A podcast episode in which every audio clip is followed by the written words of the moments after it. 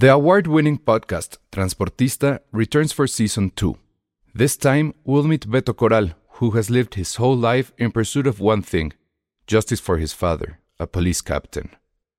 Captain Coral was mysteriously murdered shortly after leading the search block that captured and killed notorious drug lord Pablo Escobar. Listen to Transportista Who Killed Captain Coral? Available on the iHeartRadio app, Apple Podcasts, or wherever you listen to your podcasts. Many of us have those stubborn pounds that seem impossible to lose, no matter how good we eat or how hard we work out. My solution is PlushCare.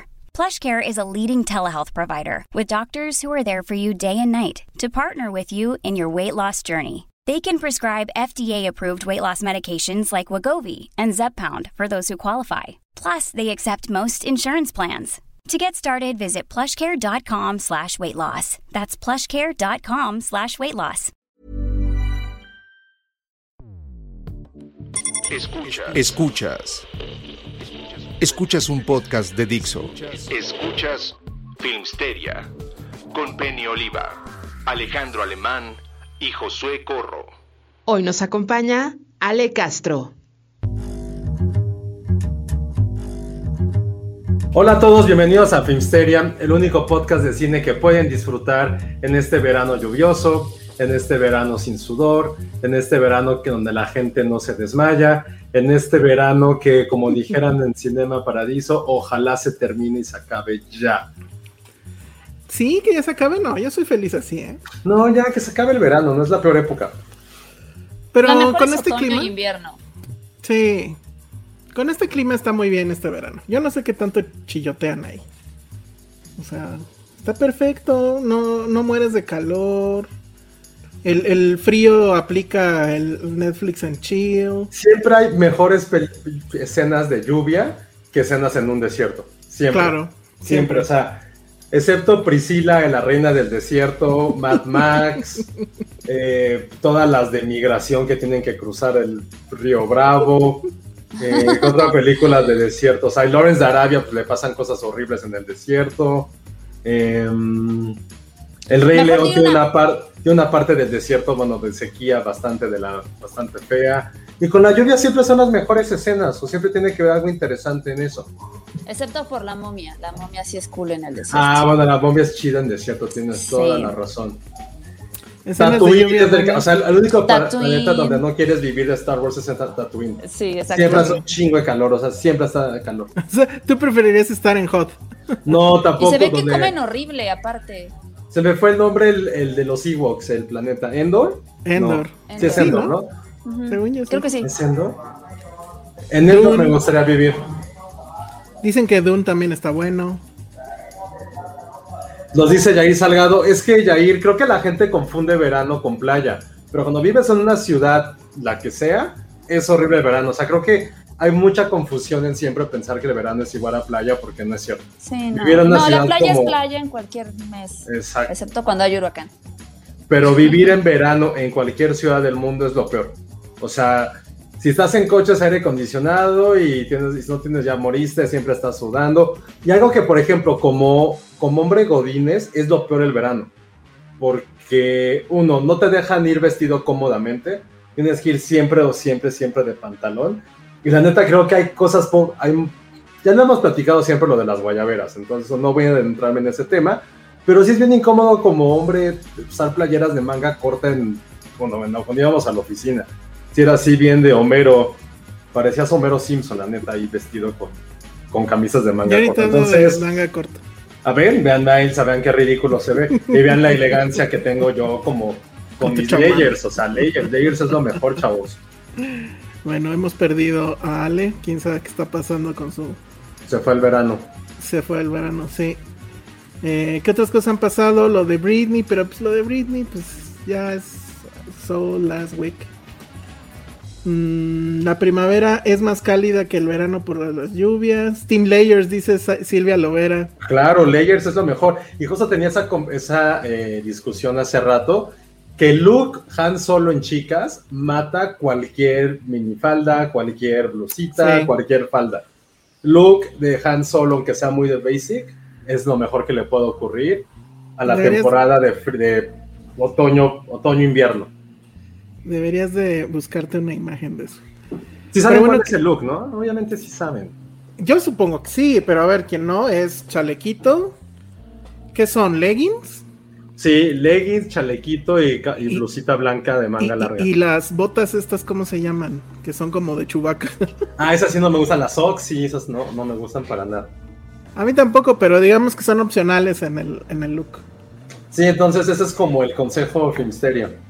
No, ni siquiera es. es. consejo, es como el comentario fuera de lugar y fuera de temporada. Ajá, de ese, ese Filmsteria. es el comentario random de hoy para que la gente se enoje y diga, ay, ese pinche podcast que hablan de todo menos de cine. ¿Cuándo hemos dicho lo contrario? En la descripción en todas nuestras redes dices el podcast que a veces hasta habla de cine. Entonces, en fin. Dicen que es el look similar de Star-Lord en Guardianes. Sí, un poco. Ah, Pero- puede ser. Pero pues eso obviamente era una referencia, ¿no? Sí, puede ser, puede ser. Pero sí. Bueno, pues ahí está. Entonces, si ustedes están bajo la lluvia, pues resguárdense, escuchen el podcast. Yo sí tengo una fijación muy fuerte por las anasofis, la neta. ¿Qué es las anasofis? No, no entiendo. Oh, explíquenle a Elsa qué son las sí, anasofis. ¿qué son, ¿qué son las anasofis? ¿Alguien sabe por allá? Sí, es como un gran estereotipo que ha ocurrido en los últimos años. A ver, vamos a preguntarle a Ale Castro si ella sabe Ay, son las anasofis. Ay, como copiando, ¿viste? Ajá. ¿Viste? No, Ay, sí. es que, ay, O sea, no, uno no puede ser original en este podcast porque llega Ale y siempre eres el copia menos todo. original. tú Copia todo, me Ale. copias en todo. Ale Tú me copia copias todo. a mí. Oigan, Iván Chimal ya se está quejando, que es Filmsteria. Es que film quiere decir forwarding, no, no sé. Pero el cine es todo, amigos. Voy a encontrar una forma de, de contraargumentarte, Iván. Pero en fin, como la verdad es que hoy sí tenemos un friego de temas, entonces sí vamos a empezar. No sé si quieres que empecemos con la caja misteriosa, Josué. Mostrar. Ahorita que llegue Penny. Ah, perfecto, muy bien. Entonces Empecemos a ver que, que la gente vote con qué empezamos. A ver, Hay un- rápido. hay un tema que no podemos empezar porque tenemos invitado. Y en el, cuando llegue ese invitado, yo me voy a salir mágicamente del podcast porque, como saben, eh, mi kriptonita son los temas de asesinatos, de crimen organizado, inmigración. Y ya la verdad, ya no puedo con esos temas. Entonces voy a ceder mi lugar a un invitado que creo que es, Es- el más apropiado. Es el doc. No sé si es doctor o está a punto de ser doctor. Sí, ¿verdad? Doctor en temas, ¿cómo decirlo? Político mileniosos. Turbios. Ah, No, no, No, porque no, no es turbio. Es pero politólogo, tal cual, creo, ¿no? ya sé. Sí, decía, o sea, él. Pero Nos cuadramos el- frente a él. Eh, Sí, es el hombre de los muchos talentos.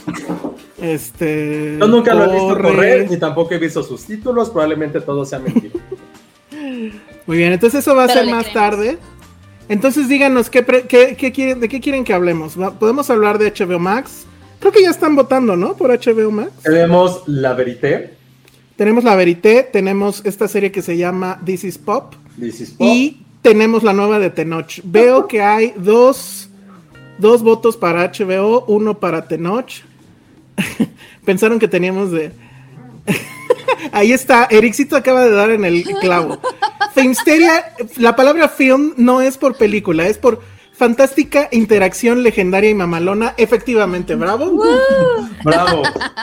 Eso es Filmsteria. Eh. Si no les gusta, pues miren, vaya, ahí está el podcast ese que en 10 minutos les cuenta la cartelera. Bueno, Ah, ya, entonces Ya, HBO ganó, HBO. ya por, por muchos votos HBO ganó. Ok. Entonces, bueno, ya Voy a tenemos abrir- Voy a abrir mi app. Perfecto. Tenemos ya, ya, ya este, nos suscribimos a la app. Y bueno, ¿qué les pareció? Si quieres, en lo que terminas de abrir la app, Josué, empiezo. Creo que sí hay. eh, de- o sea, en la parte técnica, yo me voy a abocar un poco más en la parte técnica. Eh, sí es un salto cuántico respecto a HBO Go, ¿no? Sí. O sea, no, la verdad es que la, la app funciona bastante rápido. Eh, la calidad del video es buena.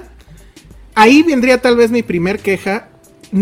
Pero no sé si es por mi tipo de cuenta. Ahí sí pondría yo esa, eh, anotación.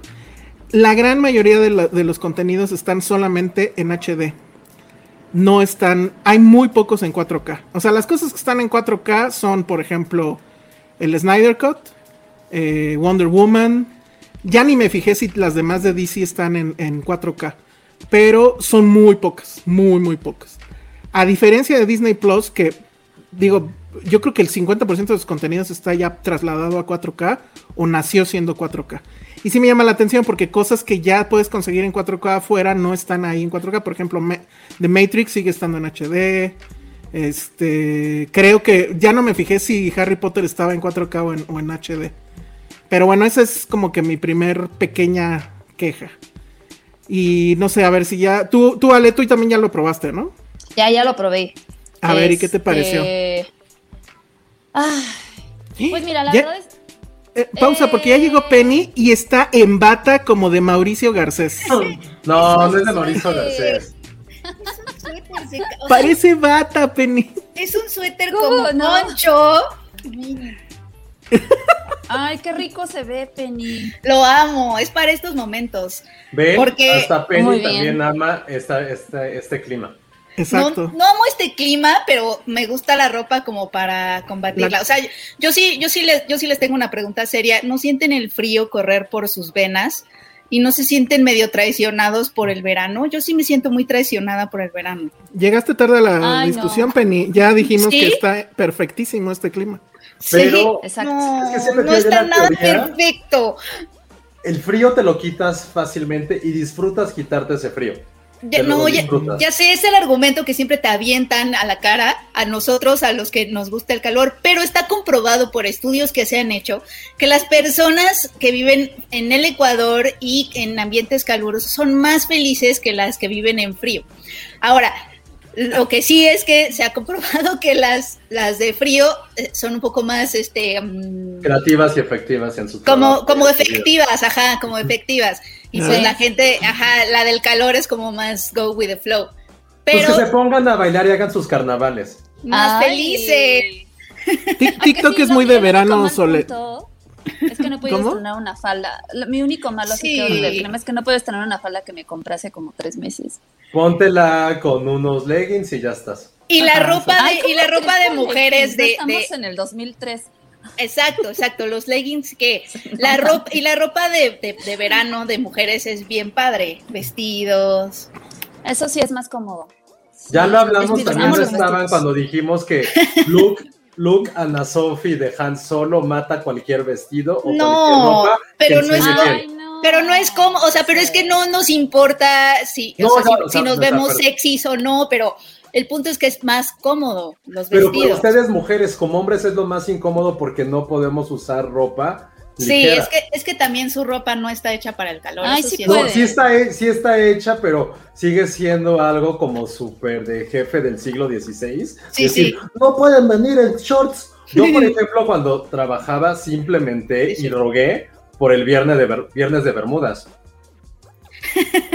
Y se implementó el viernes de creo que solo es- lo, solo lo cumplía yo, pero era muy feliz. Es uno de sus grandes mi logros de la vida. viernes Siento que es un- Siento que es un muy buen logro, la verdad, porque sí la ropa sí te hace sentir, o sea, sí te anima a estar cómodo. Sí. Ajá. Bueno, pues ese fue otro. ¿Cómo era? Fantástica interacción. ¿Cómo Mamalona. era? Fantástica interacción mamalona. Es que ya se están quejando de que no hablamos de cine, Penny, ¿tú crees?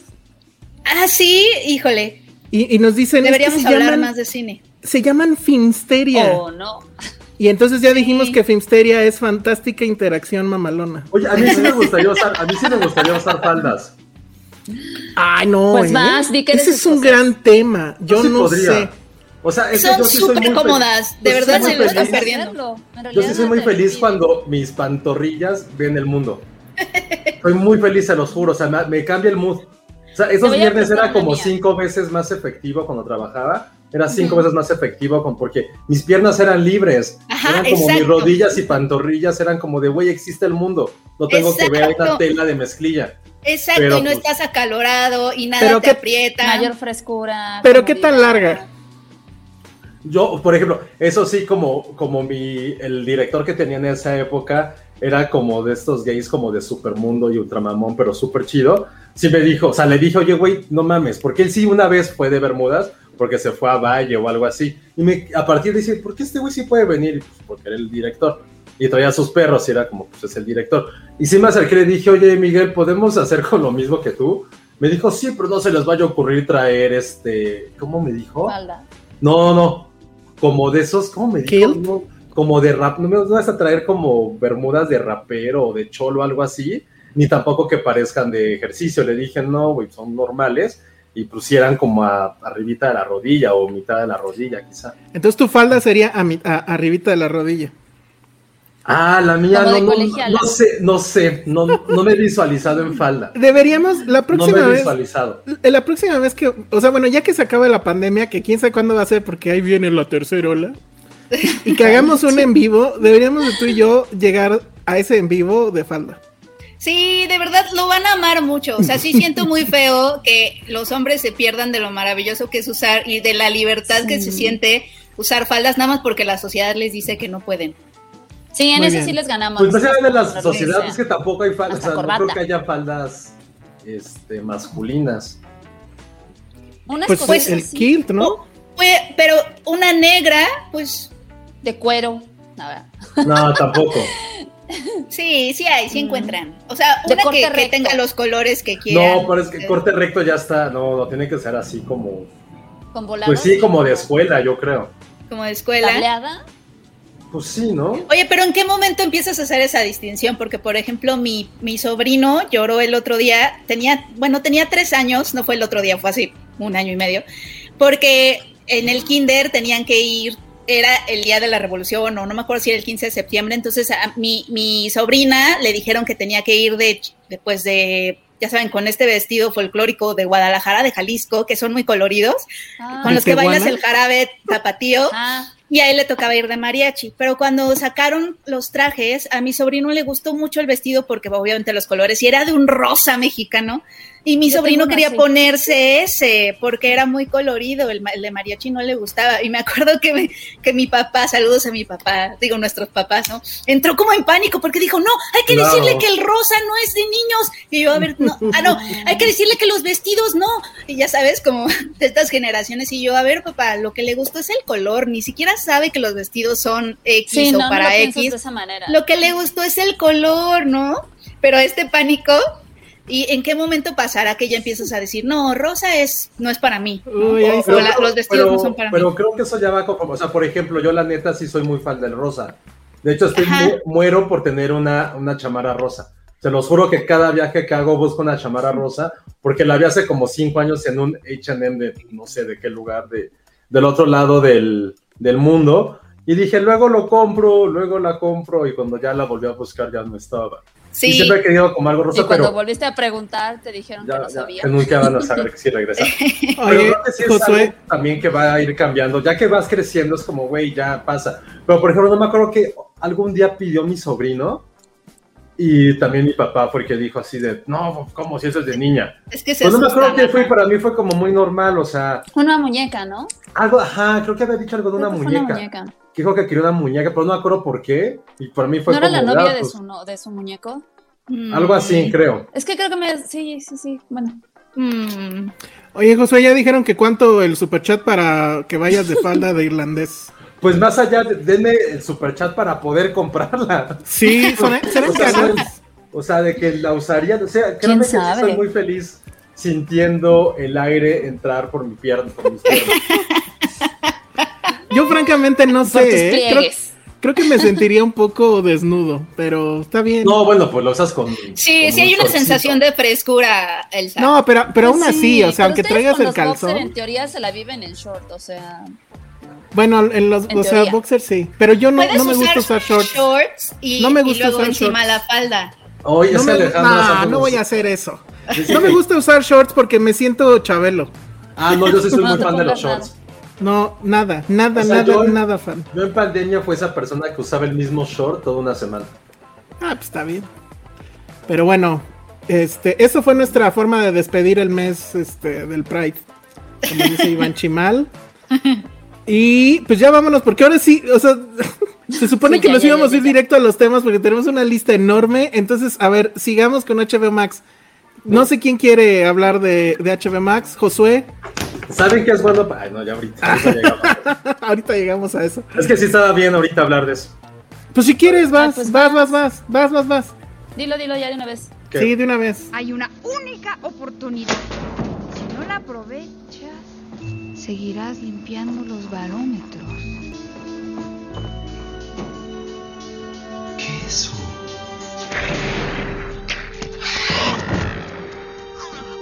Eso solo podría significar...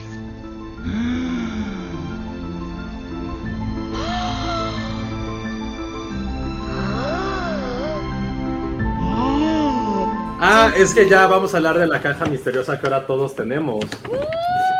yo, ya Para la, ver. yo ya la abrí. Yo la abrí. Yo también. Y de hecho la pellizqué mientras subía las escaleras.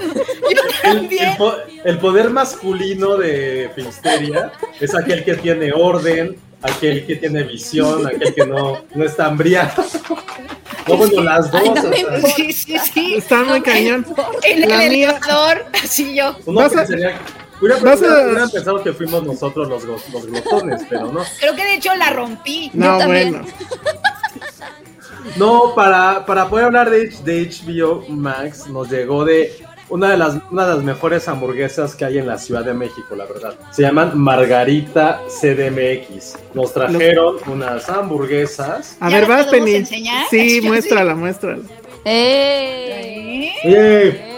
La mía de- se quedó por allá. Oh, no, ¿Vas a poner la foto o la pongo aquí directo? No, si quieres ponla tú. Es que vean. Ah, no se Patterson ve. quiere hamburguesa. No, Ahí no se ve. ¿No la puedes compartir? Ahí se ve. Haneke Genial. ya se comió la hamburguesa. Ahí se ve. No si no, ahorita a ver cómo le hago. Súper eso- apuntado, Haneke. Sí, Mm. eso. No, eso muchas pasó. gracias, a, muchas gracias a los amigos de Margarita, eh, unas hamburguesas en la Narvarte. Chequen su Instagram, es arroba Margarita CDMX. Y la neta, yo no soy tan de hamburguesas, pero esta en particular, cuando ya la he comido tres veces, sí, sí, soy muy, muy, muy fan. Y la neta, Tres veces pedí- hoy. No, a lo largo de este mes. No, y lo mejor es este dip de quesito con papitas. Si, si tuviera una malteada, ya estaría completa mi felicidad. Yo pedí Oye, una, pero- una con, con guacamole, que nunca pido con guacamole. Mm. Tiré el quesito, porque tiré la bolsa. Había un quesito. Mm. Ve a la basura. Exacto. Ve a la basura y rescátalo. Dale, a ver. Y yo quiero hacer un agradecimiento. Todavía sirve, todavía sirve. Me trajeron mi hamburguesa sin mayonesa. Que si hay algo que odie más que el calor y a Mm. coco, es la mayonesa. A ver, ahora sí les voy a poder Ay, de compartir. verdad, muchas gracias. No, no me. Ya tiró la hamburguesa. No mames, ¿qué? A ver, la mía es la clásica, vean. Mm, vamos a probarla. Mm. Qué oso. No, se me quedó guacamole en todo el suéter. Todo bien, Josué. Oigan, no encuentro, no encuentro la foto de Haneke. Bueno, pues ahorita, en, en algún momento se las podré compartir. No manches. ¿Lo encontraste, Penny? ¿Ya lo encontró, Penny? ¿Sí fuiste a la basura? No estaba dentro de la basura, sino que lo puse encima del bote cerrado y ahí estaba. Ah, perfecto. No nada. Está buenísimo, Penny. Es que, es que estoy desactivando mi, mi micro con cada bocado que le doy para que no escuchen mi, pues mi masticar. Bueno, ¿me fui muy feliz que hay Yo mucha gente en que odia la mayonesa. Eso me hace muy feliz. Está increíble. Los que están en YouTube nos están viendo comer a todos. Bueno, Oye, a mí no. Yo sí quiero decir algo. Hay un comentario que dice Penny y su pepto para comer, poder comer la hamburguesa. Realmente lo que tomé fue un lanzoprazol, que también recomiendo ampliamente. Y ¿Qué sí es me, eso? sí me lo tomé antes para poder comerme la hamburguesa.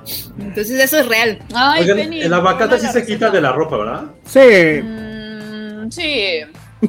No, es que neta sí me Bien. manché muy cabrón mi suéter. Bien, mis bien pants. fácil. No. No, mis sí. pants. Ponle No, se agüita. quita. Sí se quita. Bueno, Cuando termine- seguiré, seguiré con ustedes. Bueno, pues entonces, ¿dónde se pueden ver el menú, ordenar todo esto, Josué? Arroba en Instagram, arroba margarita.cdmx. La neta sí están bien ricas. Muchas gracias a nuestra querida Astrid por mandarnos eh, nuestras hamburguesas. Quien también se acuerdan cuando hicimos nuestro, nuestro evento de los Óscares, también nos llevó mezcales esa vez. Entonces, Ah. gracias por alimentarnos y llenarnos de beber año y medio después.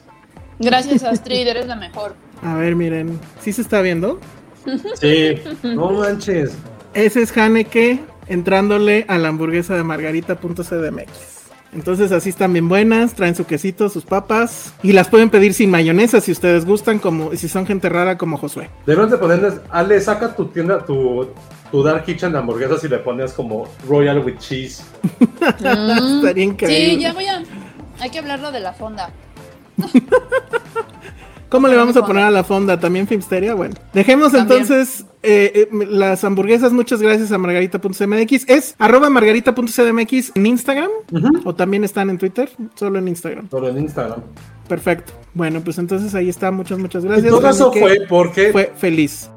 con HBO Max, la neta sí es. Sí, creo que es de esas, aplica de esas apps que la neta sí te permiten, por lo bien que está hecha, por lo bien que está construida y la velocidad, poder andar comiendo mientras ves tu serie, mientras ves tu película.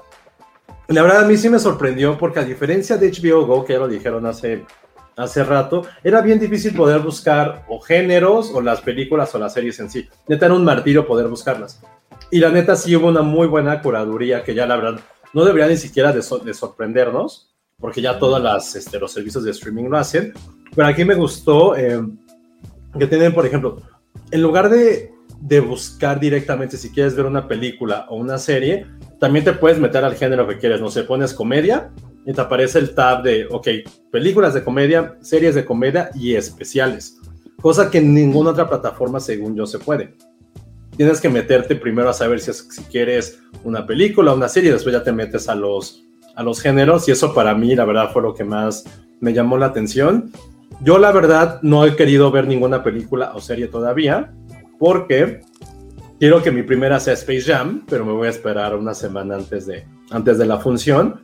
Pero estoy revisando su catálogo y donde yo más me clavé fue en la parte de clásicos. Y la verdad tiene una Mm. selección, digo, no sé, eh, no sé si me voy a atrever a decir, pero creo que la, la mejor selección todavía de clásicos hollywoodenses que hay a nivel mundial son las películas de Warner de los años 30 y 40. Sí, eso es Paramount un hecho. Empezó un poquito, después es más 60, 70, 60, 70 mejor dicho. Y pues MGM, que ahora ya parece que lo tiene Amazon, no se sabe bien quién lo, bueno, no entiendo bien cómo va a ser esa parte de clásicos, pero para mí los de Warner siguen siendo los mejores. Y eso que no están realmente como el core que es de Warner clásico, que eran las películas de gangsters y, eh, y los westerns. Pero está Casablanca, Ciudadano Kane, eh, El halcón maltés. el Halcón Maltés, La Tesoro de Sierra Madre, está Deliverance, que por favor nunca en su vida la vayan a ver, nunca la vean. El mago de Oz, ¿no? También. El Mago de También Oz. está el mago de Oz. Ajá. Está Freaks, que según yo Freaks Está no Freaks. estaba en ninguna otra plataforma, según yo. Singing in the Rain. No sé si en, obviamente, Singing bueno, nacional no. Sí. Singing in the Singing Rain. in the sí. Rain sí estaba. Estaba en Netflix antes, pero, pero con que sea Freaks y que sobre todo alguien menor de edad y que a lo mejor en su momento nunca la pudo ver porque me acuerdo que incluso había restricciones para poder verlas esas cuando salían a televisión. Es una joya que puedas ver Freaks en cualquier momento de tu vida. Claro, también nos dicen que están las de Hitchcock, tienen toda la razón. Están también varias de Hitchcock que están en el, en el catálogo. Ah, bueno, y está el Ciudadano Kane. Entonces, pues ya Mm. también con Está eso- Kubrick, no todo. Kubrick, ¿cuál está? La segunda mejor película, ¿Cuál es la segunda mejor película? Ciudadano Kane. Ah, ya, claro. Ah. Este, de Kubrick está Lolita, cosa rara, pero pues pueden ir y, y sorprenderse. El Resplandor, 2001, Naranja Mecánica, Barry Lyndon, I White Shot, que por alguna razón no traía póster y ahorita ya la abrí y ya trae póster. Y Spartacus, que por cierto la acabo de comprar en 4K en 200 pesitos. Oye, pues casi tienen todo Kubrick. Es que Kubrick y Warner sí estaban muy ligados. Faltan todavía. Este, falta, por ejemplo, Doctor Strangelove. Y faltan como que las viejitas. Pero creo que esa. Doctor Strangelove no estoy seguro si era. Creo que esa sí era Paramount. No me acuerdo, la verdad. Pero en la, sí, en la ¿eh? caja de Warner de Kubrick sí viene. Entonces es como que raro. Igual va a ser después, no sé. Yo lo que vi, la verdad, es que. Bueno, es que otra pregunta que hacían. Y pues, la respuesta es sí, sí funciona. Es. Si, si tienes VPN, puedes usar tu cuenta. Y la verdad es que Mm. es cierto, o sea, el, el HBO Max gringo está todavía más cabrón. O sea, porque trae los clásicos de TCM y ahí sí son muchísimas más películas. TCM era un, un canal que me gustaba un montón. O sea, yo me acuerdo cuando contraté Easy, yo, y estaba como abuelita necia, así de, pero trae TCM, ya sabes, viendo como toda la lista. Y la chava, sí, no, y se veían entre ellos porque no estaban muy seguros. Y yo, no, no, es que asegúrense de que traiga TCM. Yo así súper necia en la fila y con la gente atrás, me acuerdo. Y hay muchas cosas que todavía le faltan, pero que a mí me parece que, o sea, no sé. que igual se están guardando ciertas cosas para no tener toda la carne en el Sí, asador, no sé. A mí también me dio esa impresión como de que también. necesitan también tener novedades, o sea, una cosa es el lanzamiento, pero también el punto es que las plataformas tienen que estrenar cosas. No, También porque Toda la parte de, de animación, yo sí, pen- yo sí me imaginaba que iba a estar toda la colección de, la- de los este, Looney Tunes. Looney Tunes, yo sí, pensé no. que iba a estar, por ejemplo, Animaniacs. Que dije, No ay, está. sí, ojalá esté. No está. Este, pero sí Lo- tiene Looney Tunes está, como pero lo tienen que buscar como Box Bunny. Y, y- y vienen bien poquitas temporadas. O sea, de las bueno, clásicas, ¿no? ni Muy siquiera sé si en los 50 se manejaba el concepto temporada, ¿no? Pero, pero empieza temporada 20, 21 y así de, uy, o sea, faltan 20 temporadas, ¿no? Y cada temporada trae como tres este, episodios que pues ustedes recuerdan, son de 7 minutos. Sí. Pero son clásicos, o sea, viene el del barbero de Sevilla. Mm. Lo que amo, eso sí es lo así amo. como de, güey, Sí. sí. es muy loco que algo de 1950 tal cual, lo estás viendo en 2021 y te sigue pareciendo un, Mira, no, me sigue pareciendo una obra maestra. Hasta que no me pongan a Héctor con su gatito que acaricia con el de la mano. No voy a ser feliz. Eso sí es como mi programa favorito. No sé si Viene el de. Super Pato, cuando Daffy se- eh, con su traje de Superman está muy cagado. Ay, sí. Esos sí traen doblaje, el doblaje original que nosotros conocimos, vamos. O sea, vienen en inglés y vienen en el español como los conocimos. Está Don Gato, que probablemente a nadie de aquí le haga este, ninguna referencia, A mí pero no me sí, molesta. aunque- A, a mí tampoco, sí me gustaba Don Gato. el primer Yo lo episodio veía porque era lo que había a las 7 de la mañana. Nada Sí, es que, es que creo que Don Gato justo tenía estas, estas- estos uniforme. horarios, ajá, como muy oportunos Ajá. en donde pues veías lo que estaba, ¿no?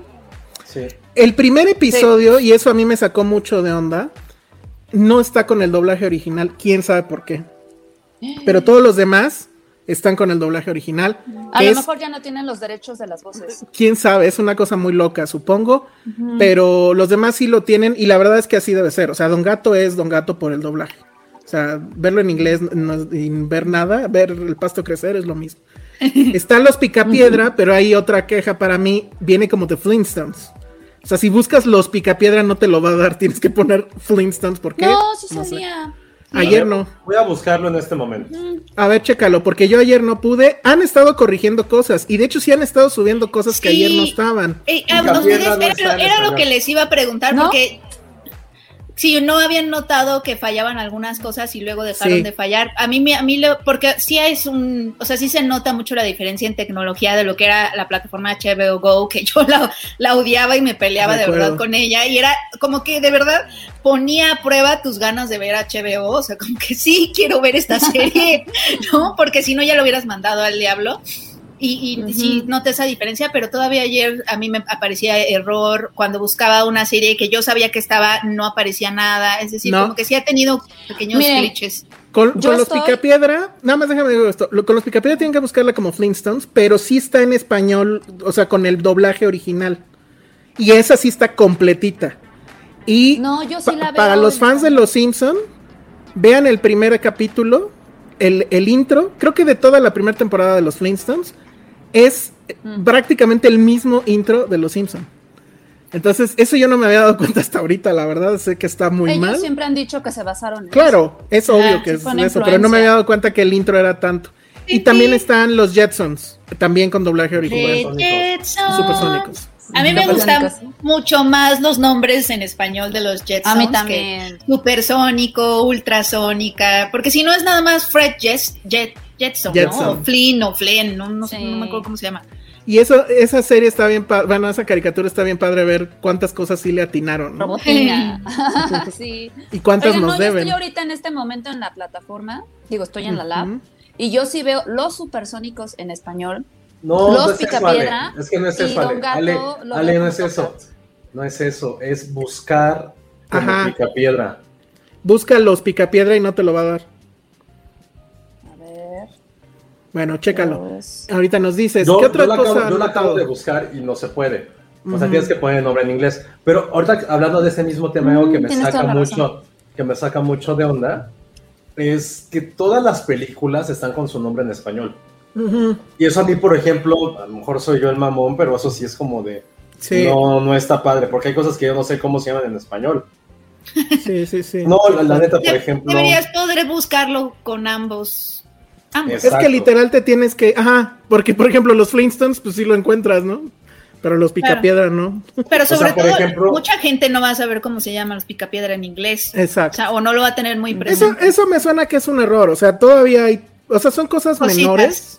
Que se pueden a ir. Mí, a mí sí me ha estado. El error que más me salió en el celular fue que me decía que no tenía red.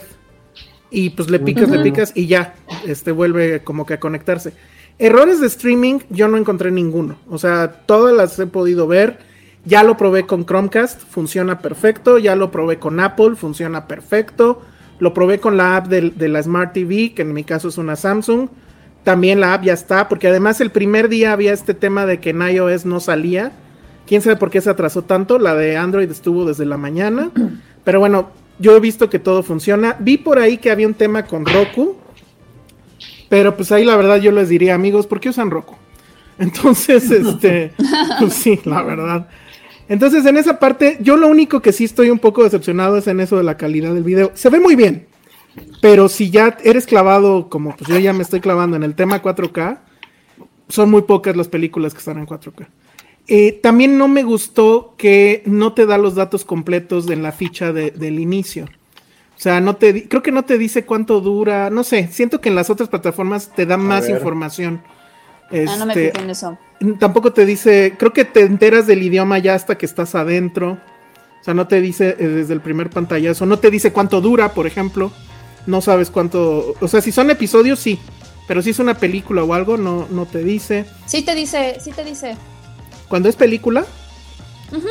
Mira, yo por ejemplo, una hora lo primero que hice fue ver Harry Potter.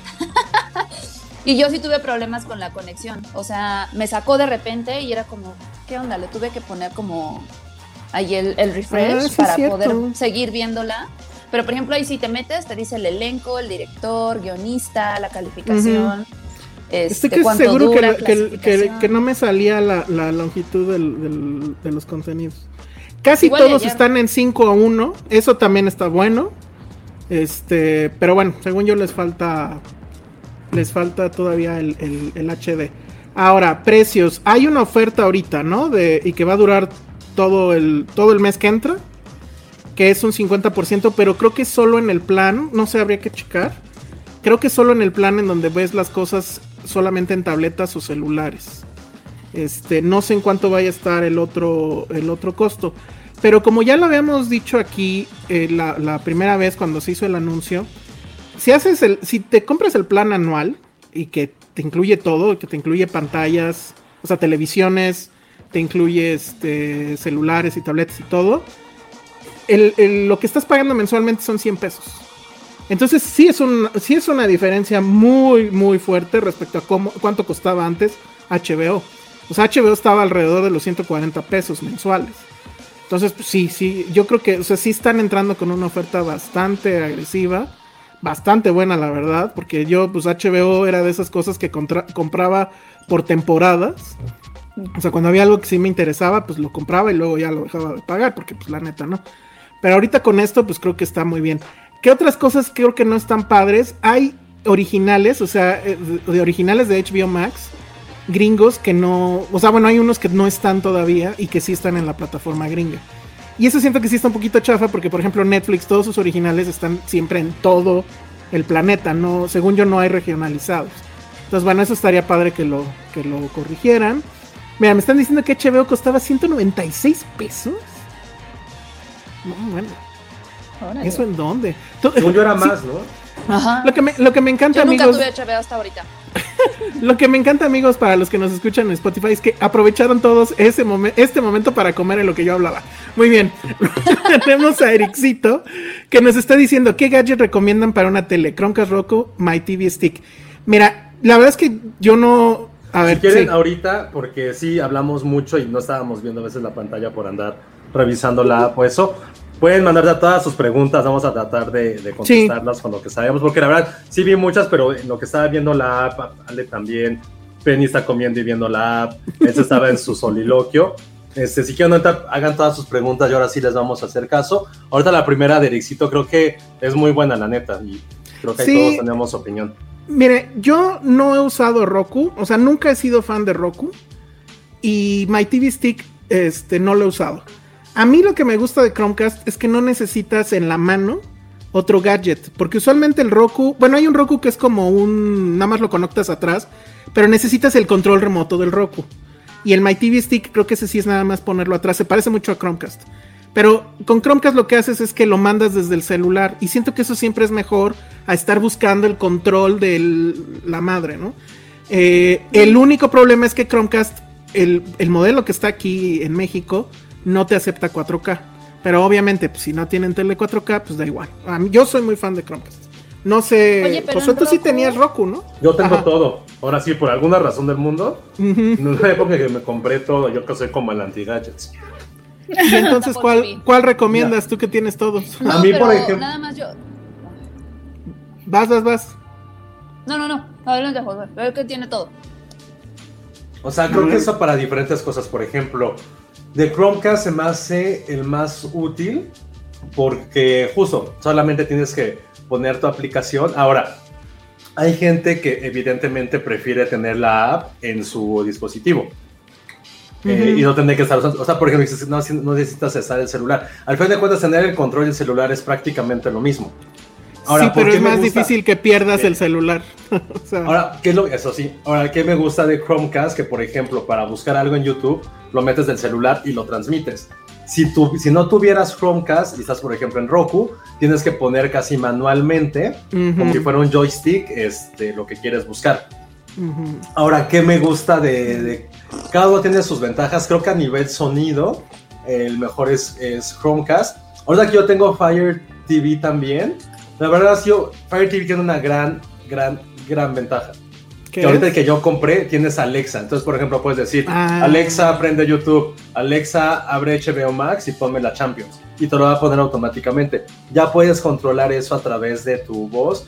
Y lo que creo que también hace Fire Stick TV, pero yo pues soy pobre y no tengo, creo que también puedes controlar con ese Alexa o incluso programar las tu casa inteligente. Si tienes este, enchufes inteligentes, puedes programarlos de tu televisión que se prenden a cierta hora. Entonces, como todas esas ventajas lo tiene. Ahora, creo que el único problema de Chromecast, y eso la que sabe sale, porque siempre llora de eso, y siempre está llorando, creo que no te deja ver Apple TV en Chromecast. Creo, eso sí no, no me acuerdo bien, pero es eso, ¿no? Ale no te deja poner Apple TV. ¿Tú cuál prefieres, Ale? Eh, no, pues no tengo, o sea, era lo que iba a decir, o sea, Chromecast no te permite ver Apple TV, pero por ejemplo Roku sí, sí he podido meter el, Apple TV ahí, o sea, esa es una ventaja que sí tiene, la neta, en Roku puedes meter todo.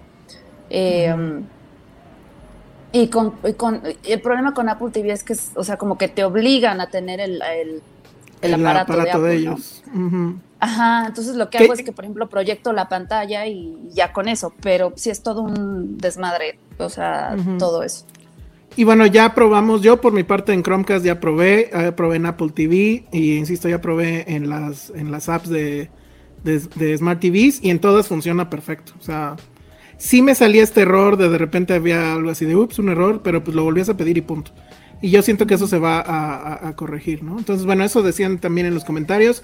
Nos dice Monalicia que sí es para los dos, los dos planes la promo de 50%. Sale a 75 pesos mensuales para siempre. O sea, sí es. O sea, está a nivel Apple TV. Apple TV creo que estaba a 69, ¿no? Al mes. Y pues sí, obviamente el contenido que tiene HBO Max, pues es. Son dos empresas ahí, HBO y Warner, ¿no? Telmex y Telcel lo dan gratis de aquí a diciembre, efectivamente. Si tienen, creo que si tienen el internet con ellos, este, les dan seis meses gratis. Mm. Que pues eso supongo que está bien. Em, que si alguien lo tiene contratado con cable, ¿saben si seguirán los canales?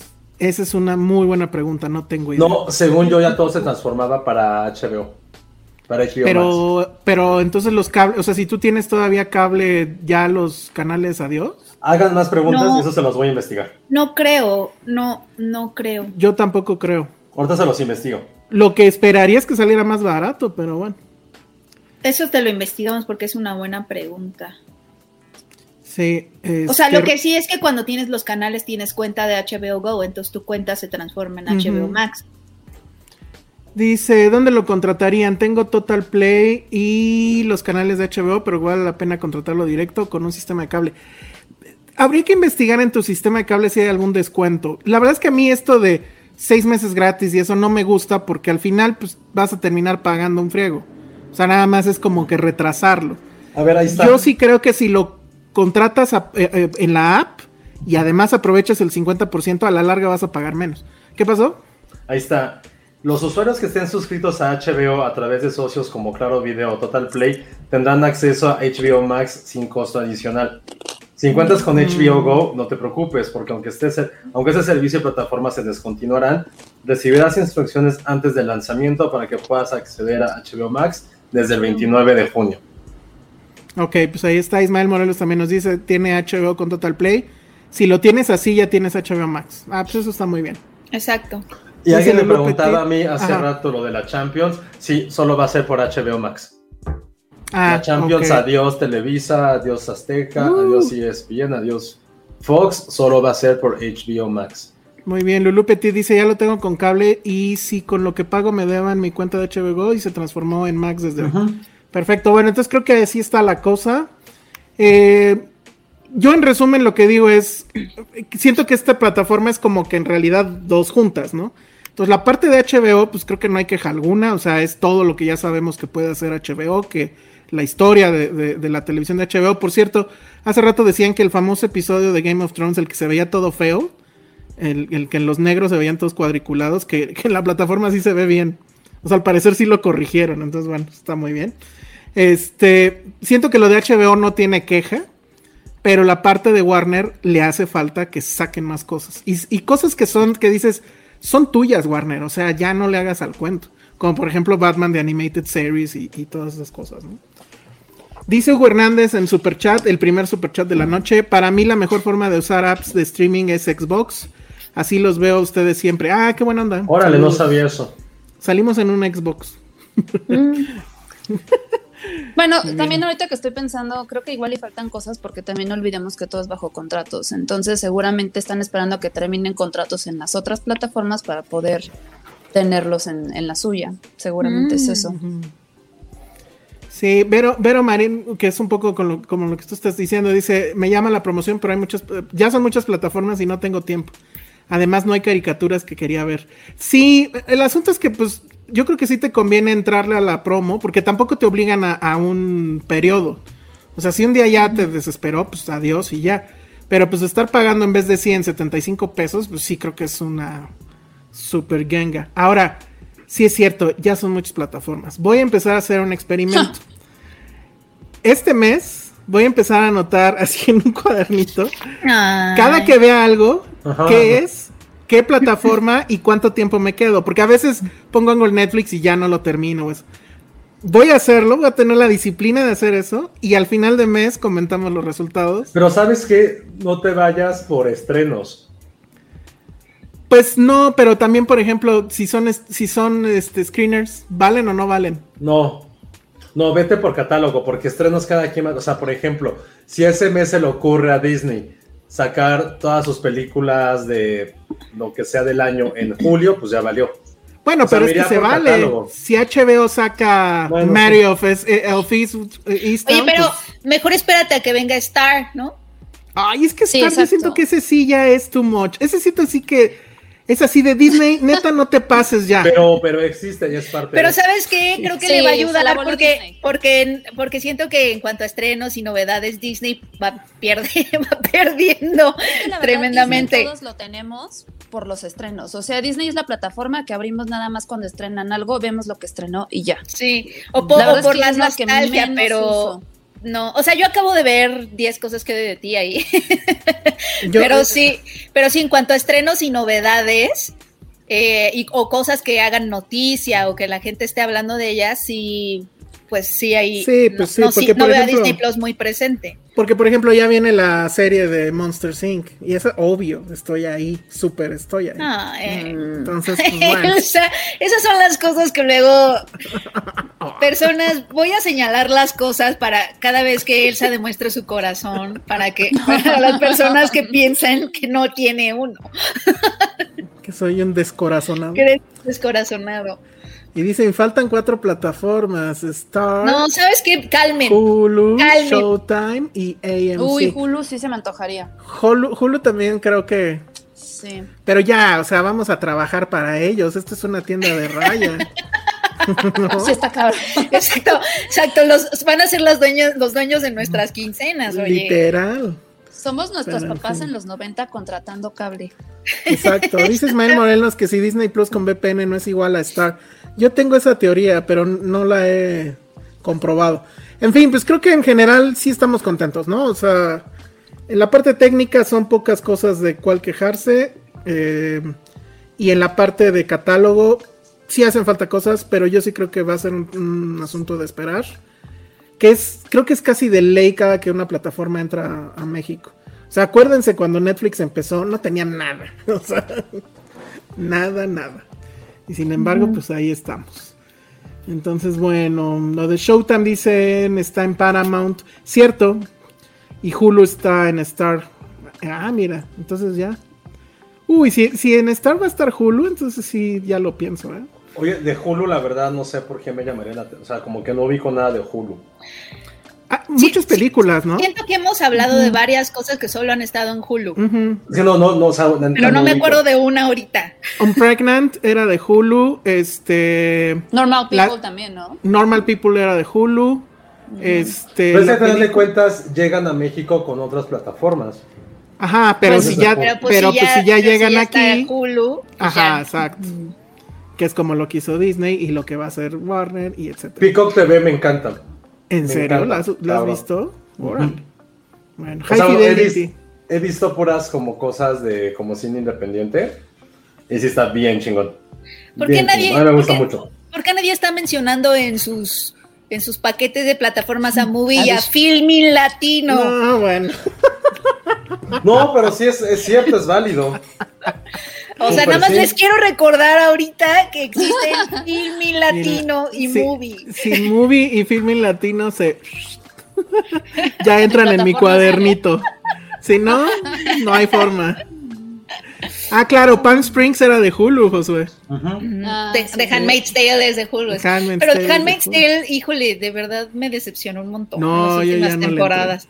yo tampoco, es que es eso, como que se volvió demasiado. Sí, sí, demasiado, ya, lo hemos, visto. Basta, esta mujer va a acabar siendo un muñón, nada más ahí. bueno, pues eso fue HBO Max. Entonces, pues a ver, a priori a lo, a lo de Elsa, ¿con cuáles son los tres que se van a que se quedarían? Es que esa es la pregunta que siempre nos hacemos y nunca, nunca, es la definitiva. Listo, ¿eh? ¿Con VPN o sin VPN? ¿No sabes ah, sin VPN, sin VPN. ¿Sin VPN o qué? Sí, a ver, vas, vas Penny. Rápido, porque tenemos un frío de temas y llevamos una hora. Bueno, pero Filmin Latino y Movie me los puedo quedar como plus. no. no, son tres. Ay, no, es que eso está. Bueno, sí, Penny, no. Este, Filmin Latino no se cobra, ¿no? Oh, sí. ah, sí, pagas. En la vida me he metido, lo siento, perdónenme, pero no es. No es tiempo. Ay, no, pero, eran damas de la caridad. O sea, hay, un, catálogo, una parte del catálogo es gratuita. Eso está súper padre de filming. Ya ven, sí son damas de la, de la caridad. Mira, aquí ya nos están diciendo HBO, Apple TV, Netflix, YouTube, TikTok. Ah, YouTube no, pues, cuenta, ¿sí? Pues no sé, como como yo creo que pues me quedaría con Netflix por la chamba y por No, pero por chamba no vale, ¿o sí? No, personal. Ok, entonces me desvisto de mis condiciones y circunstancias. A ver, ¿y entonces? Ah, bueno, entonces me, quedo con eh... HBO Max. Sí, porque HBO Rules. Porque Friends. No, porque, porque HBO Super Rules en, en series. porque Harry Potter. Bueno, y porque, Harry, Potter. Sí. HBO Max, Apple aunque digan que la, que la odio. Y Movie Filming Latino pueden venir en un paquete. no. Penny vas. ¿A quién quieres más? ¿A papá o a mamá? ¿Movie o, filming? No, eso está imposible. Ay, la política. Es un impasse, un impasse. Ah, pues no, ya. No se quita HBO. He visto cosas muy preciosas en ambas. No, pues ya. Bueno, a ver, tú, Ale. Pero creo que HBO Max me gusta más que. Pondría HBO Max, Netflix Netflix en lugar de Apple, aunque me duele, y después Filming Latino Movie. No, es uno, tienes que escoger uno. Ah, no, ¿por qué? Este es como la decisión de Sophie, como la decisión de Penny. Penny's Choice. Penny's Choice. Oh. Venga, venga, Penny, ¿vas? No, pues yo creo que movie, pero pues. Bien, ya, pero se acabó, ya. Latino. Ya, ya, ya. Lo vamos a poner. Véngale. Netflix. HBO. No, pero porque me torturaron, fue bajo tortura. no, está bien. Yo no, yo no le con una hamburguesa, te torturamos con una hamburguesa, o sea. Exacto. En lo que le muerdes Fue Bajo coerción. Oye, somos el podcast más gordo. Bueno, venga, Ale. Castro.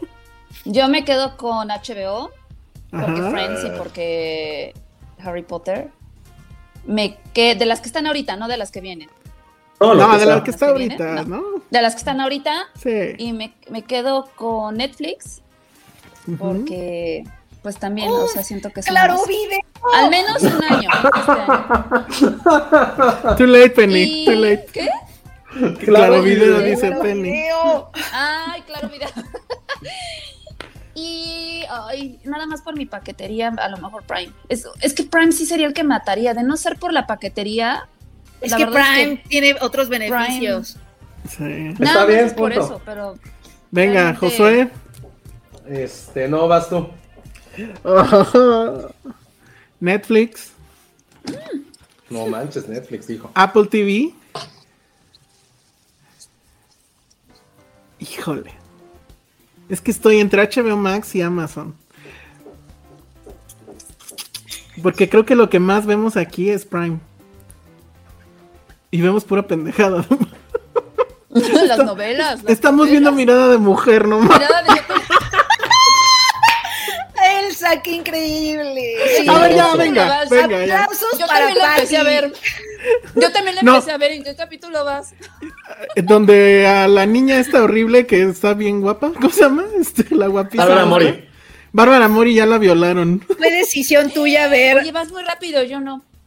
Es que cada que comemos le ponemos. ya se puede. Yo, yo soy el que le dio la idea a Patty. Y Patty odia la. la bueno, la, medio odia, la medio no. Bueno, entonces, a mí ponme así. Este, Netflix, este, Amazon y Apple. A ver, entonces vas tú, Josué. Yo, obviamente, HBO Max. Solamente porque va a estar la Champions, punto. No hay más. Ah, sí, cierto, qué trampa. ¿Y qué no más? Hay más. Amazon Prime. Ok no, es que no puedo quitarme lo de Amazon. O sea. Híjole, es que yo también. Sí, sí, pero aparte en Amazon Prime está How I Met Your Mother, que la meta está chido. Sí. Y el último. No sé, nos están, nos están torturando. Porque la neta es que Apple TV tiene poquitas cosas. Pero lo que me encanta de Apple TV es la calidad de video. Se ve increíble todo lo que pongo ahí. Entonces. No, y es que Prime acaba de comprar MGM también, entonces. ¡Ay, sí, cierto! calmen ya, calmen ya. Ya, hasta la mía. Bueno, no sé, señor Besos, ya láncenos una lana. La verdad, no sé qué va a hacer con tantas, tanto contenido. Nosotros le ayudamos a que la gente sepa, oigan, vean esto, vean Oye, oye, querida Cintia, si nos estás escuchando, recuerda este capítulo para cuando vengan las demás plataformas y veamos en qué la regamos y en qué no. O si seguimos fieles, sí, porque, porque siento que están muy calientes con HBO Max, ¿eh? Oye, nadie, nadie escogió Disney Plus. Nadie escogió Disney Plus. y técnicamente también Disney Plus está muy. Creo, me atrevo a decir que esa técnicamente es la mejor plataforma. Ah, porque ya me acordé, ese sí es una queja con HBO Max. O sea, Disney todo lo que tiene, todo, todo, todo, así sea una película viejita de no sé cuándo, si tienen extras, o sea, es como comprar el DVD. Y eso a mí, eso sí es muy para mí. O sea, de todas las películas le ponen los extras, así sea un video, así sean 20. O sea, todo lo, tiene. Y en cambio, no lo está haciendo eso HBO Max y está bien chafa. Porque de, por ejemplo, todo lo de Nolan, todo lo de, lo de DC, Batman, todas esas cosas tienen extras y pues no los puedes ver. Y eso sí está chafa. Entonces, si HBO Max tuviera los extras, pues sí, claro, pero HBO Max también tiene a Ricky Mori. HBO Max tiene a Ricky Pero ya, yo con la Champions, la verdad, no puedo. O sea, va a ser HBO, HBO Max y los demás. O sea, ahí sí, no lo puedo cambiar. O sea, ahí sí lo siento. Es como el movie de Penny. Ay, sí es cierto, pero Succession. es que me están diciendo aquí. Ni modo. Ni modo, eso va de aquí hasta tu tumba, que es cuando salgas. Bueno, pero, pero Patty puede contener HBO. No, sí, no. sí, sí, No, no, no, no. Es por casa, no por televisión. Es por Siento que sí. Que este, sirva de algo. Siento que si estábamos en un momento en donde las personas se casaban para poder rentar un departamento porque uno solo no te alcanza. Pero, ni sigue pasando. Las personas ahorita se van a unir, o sea, para tener las todas las plataformas van a, van a unir personas, ¿no? Van a ser como las gemas del infinito, así ya se van a juntar todas. así es como vamos, vamos a, así es como vamos a medir la compatibilidad ahora en adelante. Es como de qué plataformas tienes tú. No, pues yo tengo tal, tal, tal. Ah, yo tengo las otras tres que te faltan. ¿eh? en el altar. Ajá, ya directo al altar. Está increíble. Deberías de poner eso en tu biografía de Bumble, Penny. Tengo estas plataformas, ¿quién se une? Exacto. En Tinder, en todas esas necesitan poner qué plataformas tienen para. Sí, es un gran tip. Exactamente. Sí, imagínate que alguien nada más esté contigo una cita para ver la Champions. Puede ser. eso no va a pasar, José. Eso es en tus sueños, nada más. No, o sea, que me utilizaran a mí, imagínate. Por eso son tus sueños, Josué, son tus sueños. Que me usen. Es, como un video ochentero, ¿no? Quieres que llegue, va a tocar una chica y es guapísima y, oiga, vecino, ¿tiene, ¿tiene la Champions? Estaría increíble. Sí, pásale. Que, se escucha además, pero, pero además, Josué, en tus sueños las mujeres estamos desesperadas por ver la Champions. y, aparte, le van al Barcelona. Ah, ya. ok, está bien. y yo en mi fantasía. sus fantasías. Y yo en mi fantasía llevo falda. Exacto. Y ella llega de pantalón. no, llega como de Han Solo. Ajá, llega de Han Solo. Muy bien. Está muy bien. Bueno, pues con esa fantasía nos quedamos. Y pues ese fue nuestro review de HBO Max. Y entonces ahora vamos a una cosa que no está en HBO Max. Pero es una serie que nos gustó mucho. Bueno, a mí más o menos, pero creo que a Josué le gustó bastante y que se llama This is Pop. Está en Netflix y platícanos, Josué, ¿de qué va? ¿Alguien más la vio? Sí, yo. Penny, ¿tú la viste? No. Cámara, ¿Tú no la viste, Ale? No, no sabía, no sabía dónde estaba, ni siquiera, ni siquiera supe dónde, dónde se estrenó o qué. En Netflix. Ah, no, no me enteré de This pues vas, Josué. Pues mira, prácticamente es lo siguiente, son 10, es una serie documental de 10 capítulos en la cual hablan acerca de la música pop, pero desde diferentes temas que la verdad sí están muy bien curados. A lo mejor la realización eh, puede haber estado un poquito más cool, pero la verdad, cómo retratan estos temas y sobre todo, cómo son algunos tópicos que a lo mejor los dabas por sentado, pero nunca habías pensado realmente su relevancia para la, cultura de los últimos 50 años, se me hizo, eso se me hizo para mí majestuoso. Hay un capítulo que hablan del autotune, o sea, la gente que cantas. Bueno, no me sale el autotune, perdón. A ver, ¿a quién le sale el autotune? Va, sale. No, aquí no. va a salir a mí. No, ese, está, ese, ese se me hizo un poquito flojo, pero por ejemplo, también hay un capítulo sobre, sobre la importancia de ABBA en la historia de la música. Órale, ese no lo vi. De ABBA y, de los, y, de los, productores suecos, eh, el origen de las boy, de la boy bands. también tienen uno sobre, sobre el Britpop, que eso está bueno. Tienen uno sobre la música country. Llevo, y creo que fue del, durante todo este tiempo de pandemia, hay algo que yo me he resistido neciamente, más bien me he puesto como en esta, me he quitado el corazón siempre que se habla de ese tema, que es sobre los conciertos, ¿no? Que de repente siempre digo, güey, pues ya, a lo mejor muy mamonamente de mi parte, digo, güey, pues ya vi todas las bandas que he querido ver en mi vida. Si ya no las vuelvo a ver y no voy a un concierto, no pasa nada. Y viendo esta serie, sobre todo un capítulo que habla sobre el boom de los festivales, es como, güey, no, no, no, sí te hace falta regresar a esos escenarios, convivir, tener un trago y ver a tu banda favorita, o ahorrar ese dinero y planear un viaje para ir a otro país, ir a un festival. Entonces, toda esta serie habla sobre eso.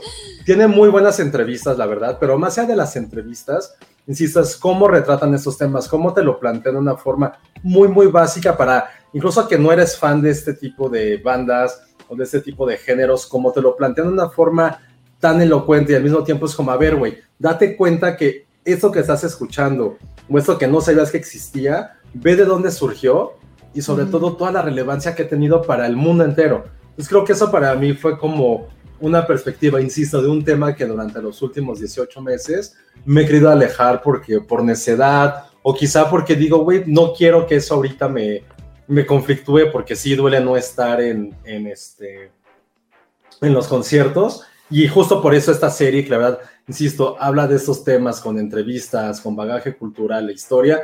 A mí me, me gustó, me gustó y me gustó mucho.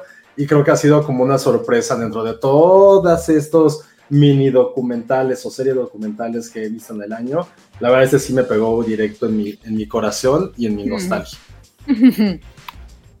¿Tú, Ale? ¿Cómo lo viste? Este, sí, o sea, coincido con Josué en todo. Eh, creo que el mensaje que más rescato de la serie es esta, es, es, es esta onda que, que nos explica, ¿no? Que ninguna canción existe independientemente de su influencia. O sea, no intenta vendernos la historia de la música pop como la creación de grandes genios divinos, sino que se fue creando a través de diferentes contextos políticos, incluso de generaciones raciales, de pues hasta de diferentes países, ¿no? Y, y también creo, digo ya como hablando un poco más técnicamente de la serie, creo que lo que más rescato también es que es súper interesante, es justo ese vistazo que nos da hacia la industria, pero desde diferentes ángulos. O sea, no se limita a hacer las típicas entrevistas a, los, a los cantantes, sino que te habla como de todo el proceso a través de, pues, de los ingenieros, ¿no? De audio, este, justo me acordé ahorita del, capítulo del autotune, que se me hace súper, súper interesante, ¿no?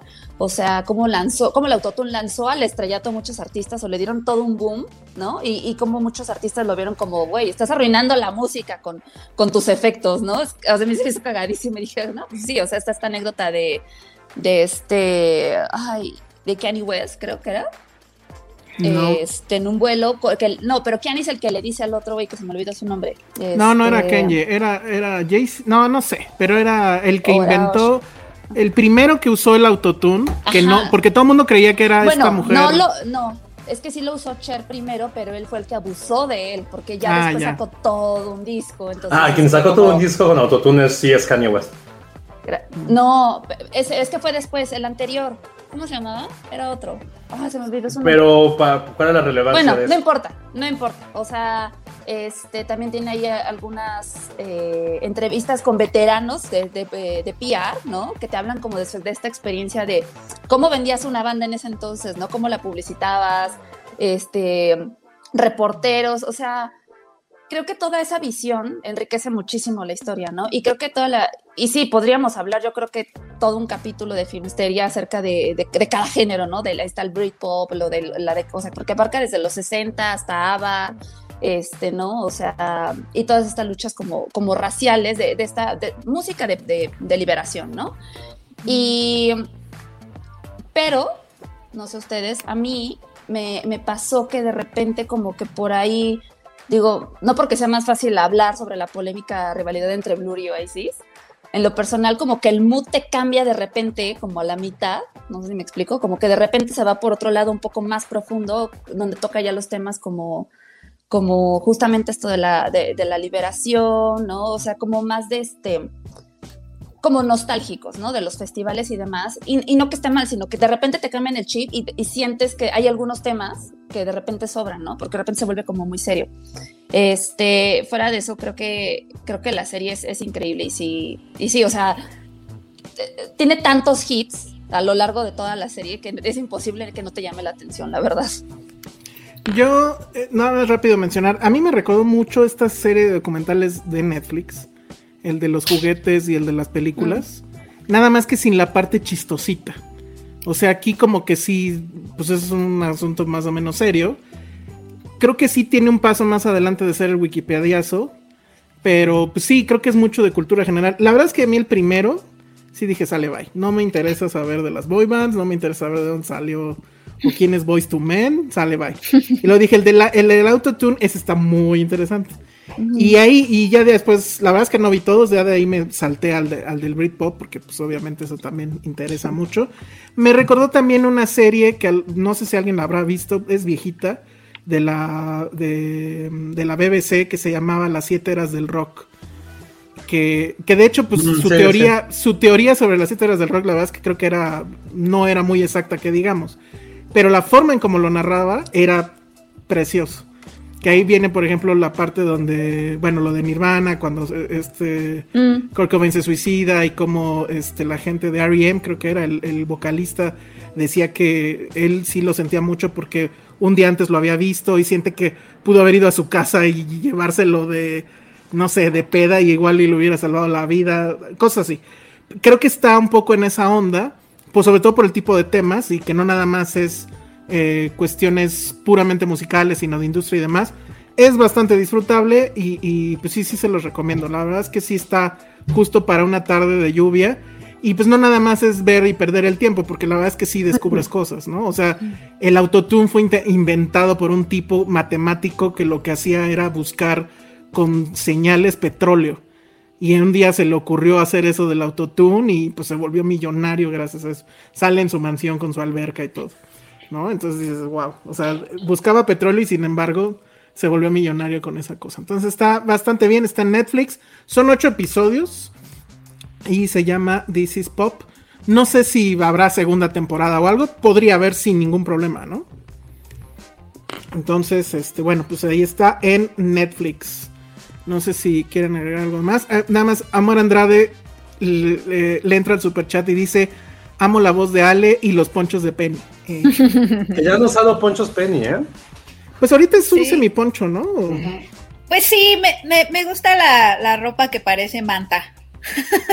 Básicamente. Se oye bien la serie. Está muy bien.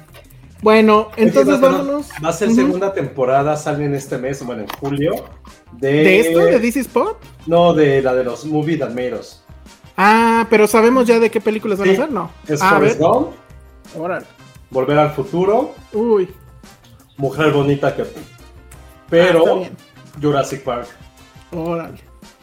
Va a estar increíble eso. Sí, va a estar muy bueno. No me encantan sus chistecitos, pero sí tienen una narrativa padre. Y sí, obviamente, pues es toda la, la cuestión de la nostalgia, ¿no? Entonces, bueno, pues eso lo pueden ver en Netflix. Ahora nos vamos a ir con los estrenos que se pueden ver en cartelera. Y uno de ellos está bien raro. Bueno, o sea, no sé cómo es que llegó esto ahí, pero ya ves la película y como que entiendes más. No sé si ustedes son o, sabían de la saga de la purga de Purge. Este, que bueno, ya tiene, ¿cuánto será? Creo que son, esta es la quinta película de esa saga. Y la primera, de hecho, creo que el, protagonista era Ethan Hawke, ¿no? Y Lina, Lina Headey de, de Game of Thrones. Ah, mira, muy bien.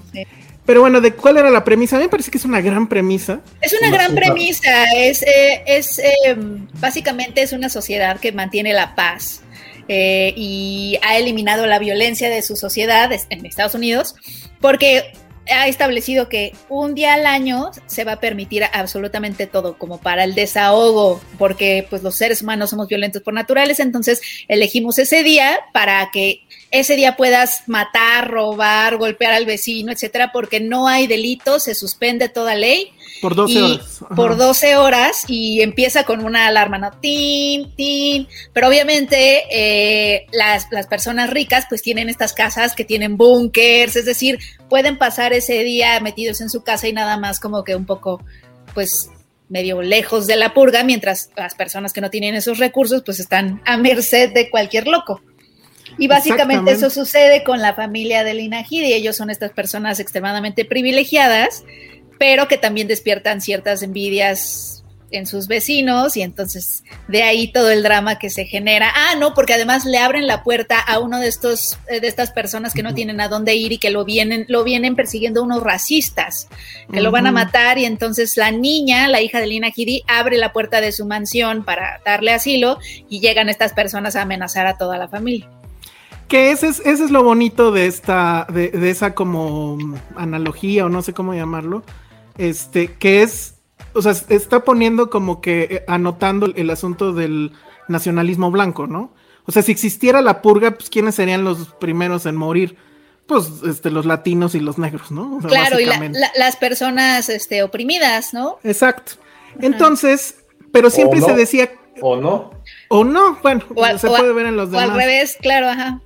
Y, y, lo que sí es que siempre se decía que esto era en un futuro no determinado, pero no era el tiempo actual, ¿no? O sea, en un futuro eso iba a pasar en Norteamérica. Lo que yo siento es que ese futuro llegó en la forma de Donald Trump. Y lo que vimos en el Capitolio, cuando intentaron tomarlo, pues es un poco lo que, o sea, era como que su purga, ¿no? Entonces, esta, en esta película, que extrañamente es protagonizada por Tenoch Huerta y Ana de la Reguera, eh, la historia va de lo siguiente, es, pues eh, como cada año es existe la purga y ellos lo saben, ellos son migrantes que están trabajando en Estados Unidos, él está en un como rancho y ella está en un restaurantito.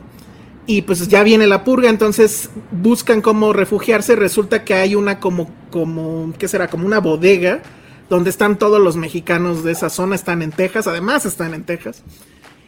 Y pues ya, se refugian ahí, viene la purga y no pasa nada, ¿no? O sea, lo, así que lo, lo, los la libran. la libran, exacto, esa es la palabra. Salen, pero resulta que esta, o sea, ya hay grupos de gente que pues, está muy en el tema de la purga y se organizaron en internet y entonces decretaron que iba a haber purga por siempre. O sea, ya no va a ser nada más un día, sino ahora va a ser siempre. Y obviamente... amigos, no pueden decidir eso, fíjense, hay reglas. Obviamente eso fue un guiño a justo la toma del Capitolio, porque, que yo recuerde, ellos se organizaron también por internet, y de hecho es así como los agarraron, porque los pendejos estaban diciendo todo, digo después, porque en el eh, momento eh, nadie hizo nada, ¿no? En apps como Tinder y todo eso se la pasaban presumiendo a las chavas, y las chavas enviaban sus capturas de pantalla a los, al, al FBI, exacto. Bueno, entonces eso ah. pasa, pero en el momento, pues la policía no entiende nada, o sea, capturan a todos, y bueno, el chiste es que eh, el gran giro, digamos, de la película es que los mexicanos son los que van a salvar el día.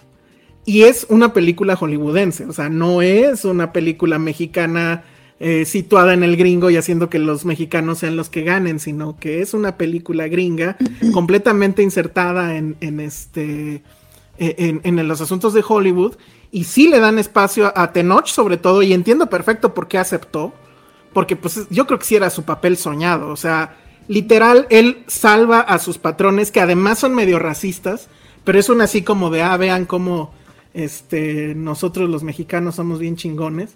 Mm. Le alcanzan los dardos incluso para hacer críticas al gobierno mexicano, porque en algún momento Ana de la Regara dice, ay, bueno, es que esto de la purga, hay días en México que parecen que es la purga, ¿no? Y, y, y con la reciente matanza que hubo en Tamaulipas, creo que fue, pues es cierto, o sea, los criminales salen, matan civiles y no pasa nada, ¿no? La verdad es que está muy bien. El director es la primera vez que James de Mónaco, que es el creador de esta saga y, director de todas las películas excepto esta, en esta nada más hizo el guion y el director es Everardo Gut. Tenoch Huerta y Everardo Gut hicieron una película que a mí me parece que es la mejor película de Tenoch Huerta, que es de Días de Gracia. No sé si la llegaron a ver. Sí, pues fue el que le dio pues como su break. Exacto, esa fue la, cinta que le dio el break.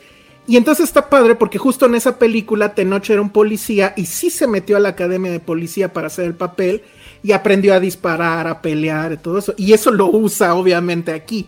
Entonces como que ya venía preparado, porque sí hay un momento donde agarra pistolas, agarra este, escopetas y bla, bla, y se ve que sí sabe disparar, pues. Entonces, sí queda en el entretenimiento palomero, porque sí hay un momento donde se pierden, o sea, se separan los grupos que están tratando de sobrevivir y luego se encuentran de manera casi mágica. Pero la verdad es que a mí sí me ganó por las referencias pues políticas, que ahora sí como que siento que ya antes era una película de terror de survival, ¿no? De survival horror. Y ahorita sí ya siento que está completamente inserto en la parte política. Hay una hay un otro cuate que está cazando mexicanos tal cual y les dice que está cazando bad hombres. ¿No? Que es como Trump este, los mencionaba. Hay, referencias al muro, este, en fin, o sea, la verdad es que Trump nos dio para dar y regalar en ese sentido. Hay asuntos que tienen que ver con que quieren, separan familias y mandan a los niños de regreso y todo lo que sabemos que ha estado pasando en la frontera. Pero sí tiene esta parte donde el guion pues sí le flojea y es así de, ay, bueno, se volvieron a encontrar casi de suerte. Hay una parte donde según esto los mexicanos están dejando señales en, por la ciudad poniendo rosas con, con la Virgen de Guadalupe. O sea, la rosa de Guadalupe. No, espérense, espérense. Sí, eso está chafísima, pero la verdad es que yo me la pasé muy bien, creo que dura hora y media. Esta es la quinta. Esta es la quinta. Es que creo que también es eso, ¿no? Para la quinta de una franquicia sí, ya te esperas una cosa cerca a la burla, ¿no? Como digo, hablamos de Rápidos y Furiosos hace poco, como también ya es como ya dice Checo, voy a, voy a citar a Checo, es como de tengan dignidad, por favor. Eso fue lo que, esa fue su review Rápidos y Furiosos. Ay, Checo. Este. Hay una miniserie de Ah, la y, purga, ¿no? y hay miniserie, sí, cierto. Y, ¿De la purga? sí. Tampoco. Esa sí nunca la vi y había un corto de la purga UK. De la purga Yo UK. solo vi la primera. Sí, es que es un concepto atractivo, ¿no? Y difícil también, digo, yo no he visto esta quinta película, pero es difícil también no caer en, eh, en darle escenas a las personas que sí sueñan con eso, que sí tienen esas fantasías, no darles como imágenes que, que, que- que ¿Darles les, ideas? pueda, ajá, que les pueda resultar atractivas, ¿no? Sí. O, o que Hay- puedan disfrutarlas. Hay un momento que pues es, ahí no sé, o sea, a lo mejor ya si nos ponemos muy profundos sería una caricaturización o no sé, una glorificación de una violencia que sí existe. Hay un momento donde capturan a Tenoch, la policía, porque pues no saben que, que ya se decretó la, la Forever. Y él está Es en cárcel, eh, eh, lo meten a una... mandado un comunicado o algo. No, pues internet. No, es que ya no es del gobierno, ya es de la sociedad, de, de, pues, Sí, como de los que tomaron el Capitolio, ¿no? Pero entonces está este cuate, o sea, lo meten a Tenoch en una como la Julia de aquí, ¿no? Si ubican las camionetas estas, pero obviamente esposado, y está dentro otro tipo que tiene tatuada en la jeta la suástica. Entonces él, ella- o sea, la camioneta sigue andando por la ciudad y ya es un caos y disparos por todos lados. Y el tipo nazi se pone así todo loco de, escucha, eso es música para mis oídos, esa es una K-47, esa es una vereta, eso es no sé qué, y así de. Ay, no. Calmen, calmen. Sí, calmen, calmen un poco, Calmen, íbamos calmen. bien. Pero ya luego cuando sale la Rosa de Guadalupe, yo sí dije, ay, bueno, ya. A lo Y mejor sí es tiene- como para que te quede súper claro que son los malos, que es Sí, justamente sí, para sí. eso, ¿no? Pero yo creo que sí va a haber gente que se va a enojar, ¿eh? Porque literal los mexicanos salvan el asunto. Y no es tampoco tan. No lo sentí que fuera tan gratuito, pues. O sea, obviamente ese era el plan desde Claro. un inicio. Y por eso Tenoch seguramente. Claro. este, porque además le dan su one-liner de antes de matar. Que desgraciadamente, pues, spoiler, está en el trailer. Pero sí, eso está muy ¿Qué dice? bueno. ¿Qué dice? Eh, ¿Does this translate? ¡Pum! Ah. ¿Is this Prieto enough for you? Madre. Ándale, exacto. Me hubiera puesto eso. This is Prieto Wow. Power. This is Prieto Qué Power. Sí. línea. Oye, y Aquí- ahorita que, Aquí te da tu sabrosura, madre.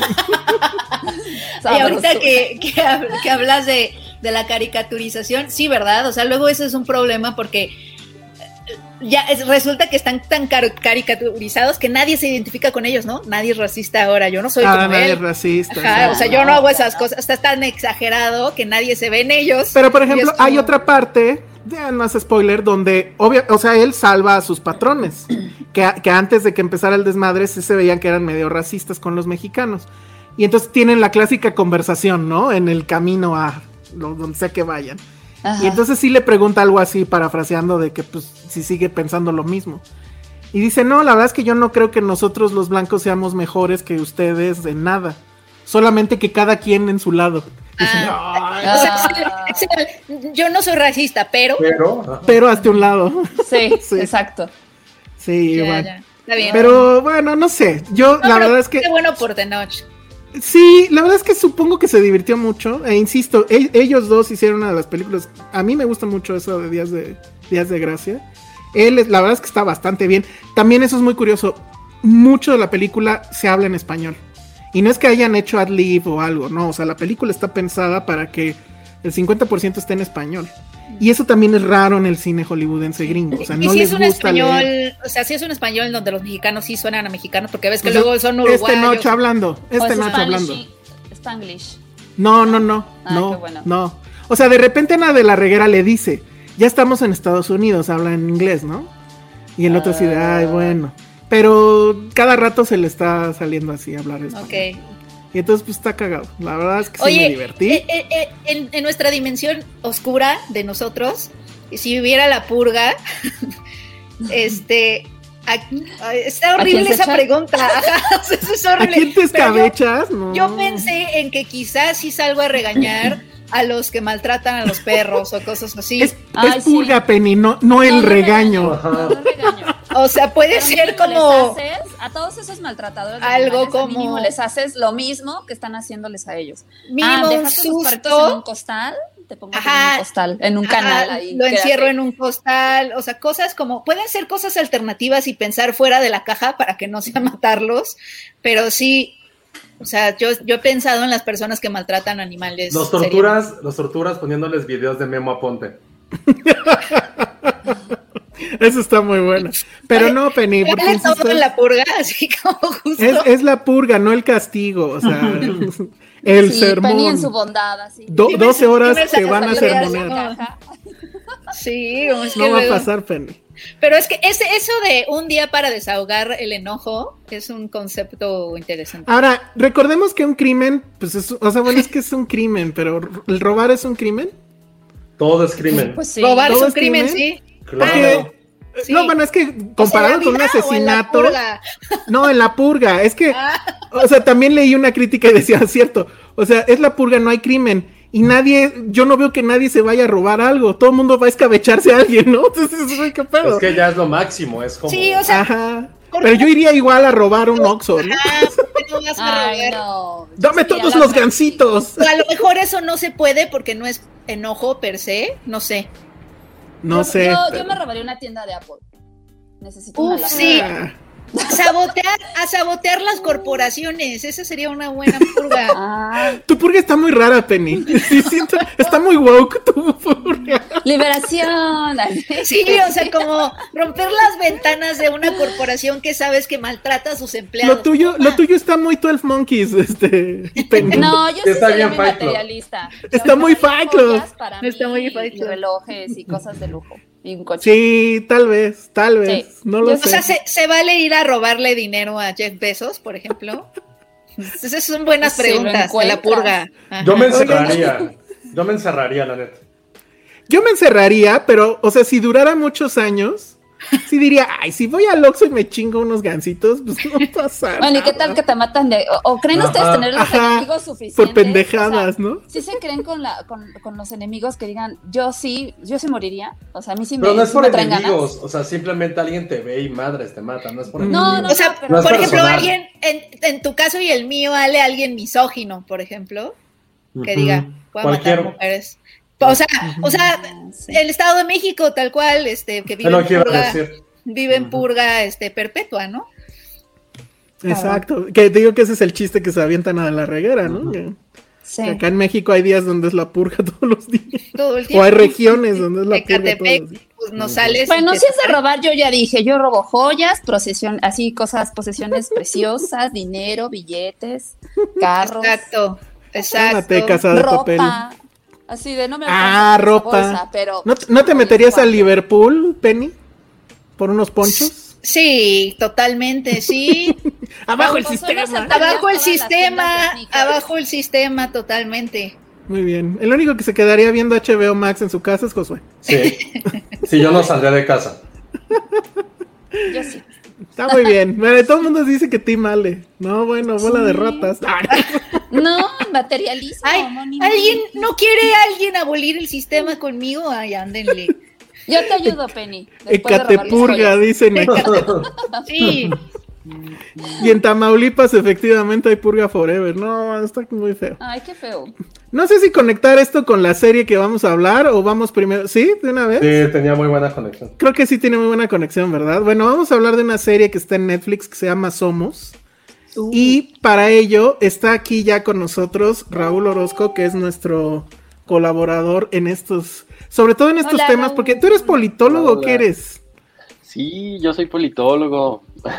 Órale, qué loco. Ya nos andábamos inventando tu profesión, así Sí. ya, oí que hasta el grado de doctor me estaban dando ya todavía. Ay, pues, qué padrísimo. Ah, siempre quise que hubiera en el podcast alguien al que le pudiéramos decir doctor. Como a ah. Pues a Monse, ¿no? Monse ya. ¿Monse ya era doctora o todavía no? Doctora doctor, no sé. nada más este, maestrías. No sé si es MD o PhD. Avísenme, avísenme para decirles doctores y doctoras, no como el otro día me tocó ir, digo, estos son médicos, pero me tocó ir así, estaba yo en el CIMI, me tocó ir un chavo que le dijo a la doctora, señorita, y yo así, ah, doctora, ¿qué pasa? Ahora por eso paso antes que tú. ah, qué sangre. Pero es que cualquier profesión se escucha bien, menos la, menos la de licenciado, eso siento que es muy mamona. O a mí que me digan licenciado, a ustedes que les digan licenciados, ¿les gusta? Yo me siento rara. mi, hermano lo odia porque como él es licenciado en ingeniería, piensa, que, piensa que si le dicen licenciado y no ingeniero, lo están como rebajando. Y yo, oye, ¿qué te pasa? Yo soy licenciada. odio que me digan ingeniero a mí. Oigan, está causando una revolución la presencia de Raúl en el chat. Raúl está on fire. Está súper on fire. Y ahora que es doctor, está, todavía, está todavía más. Mira, ya van a ser tu club de fans. Está muy cañón. Hola, hola. pero bueno, Raúl y, y, bueno, yo también, pero principalmente Penny y Raúl vieron Somos, esta serie de Netflix, que creo que sí es una cosa diferente, aunque de un tema que pues sí, eh, fuerte. Eh, fuerte. Este, por eso José ahorita ya salió de cuadro porque esos temas no le gustan. Sí. Pero me llamó mucho la atención que Raúl sí tenía así como de, tengo que hablar de esto. O sea, y por eso decidí que, invitarlo y, pues sí, que nos hablara desde su punto de vista de cómo vio Somos. Este, y pues, ¿qué nos puedes decir, Raúl? Sí, pues Elsa me asignó esta, esta tarea y llegué con algunas dudas a ella. Bueno, antes de eso hay que decir un poco como de qué va, ¿no? Sí. Y Somos, pues, recupera esta, pues, esta historia que se mantuvo en silencio durante mucho tiempo sobre la masacre sucedida en este pueblo, en este lugar de Coahuila que se llama Allende, este, y que se desató por una filtración que se hizo de, de la DEA precisamente, este, porque ya estaban como so, ya estaban a punto de capturar a a los dos líderes del cártel de los Zetas en, ese, en ese entonces. Entonces, la DEA informa a México y como han de saber, pues en México se escapó la información, llegó, a, llegó hasta, hasta oídos de los criminales. ¿Cómo puede? ¿Eso pasa? en México. Eso no pasa.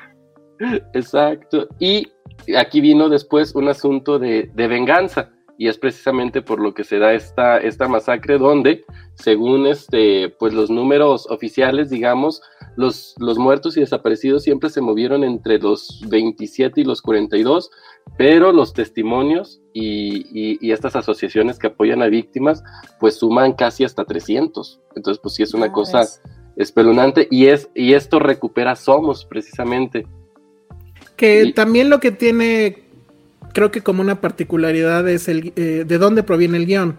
¿Cómo se llama esta mujer que es la que ganó el Pulitzer? Se llama Ginger Thompson y su artículo se llama La anatomía de una masacre y creo que de hecho ganó el Pulitzer. Entonces, Sí, o sea, construyeron mucho de ahí y es que la particularidad de este artículo es que está contado con las voces de los habitantes y los sobrevivientes de este pueblo, eh, esposos de las víctimas, etcétera, porque lo que decía Raúl es totalmente cierto, o sea, se cree que son 300 las personas que desaparecieron porque entraron los Zetas a quemar, destruir, saquear y usaron ranchos. Barrieron con el pueblo, ¿no? Barrieron con el pueblo, destruyeron, o sea, usaron bulldozers para para, o sea, destruir en la cara del alcalde, que el alcalde sabía que esto iba a pasar y no hizo nada. Eh, hmm. Destruyeron casas ahí, ¿no? Y desaparecieron muchísimas personas.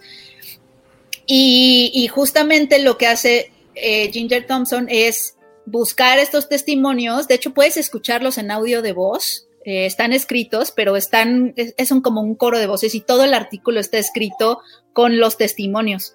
Entonces es un, es un artículo, pues, para empezar, bastante impactante porque justo estás viendo como es las experiencias de las personas. Y lo que decía Raúl está súper, es súper preciso porque justo la serie lo que hace es no sigue, sus protagonistas no son pues los narcos, ¿no? Que, que, eso sucede en las narcoseries, entramos como a los sucesos a través del antihéroe narco.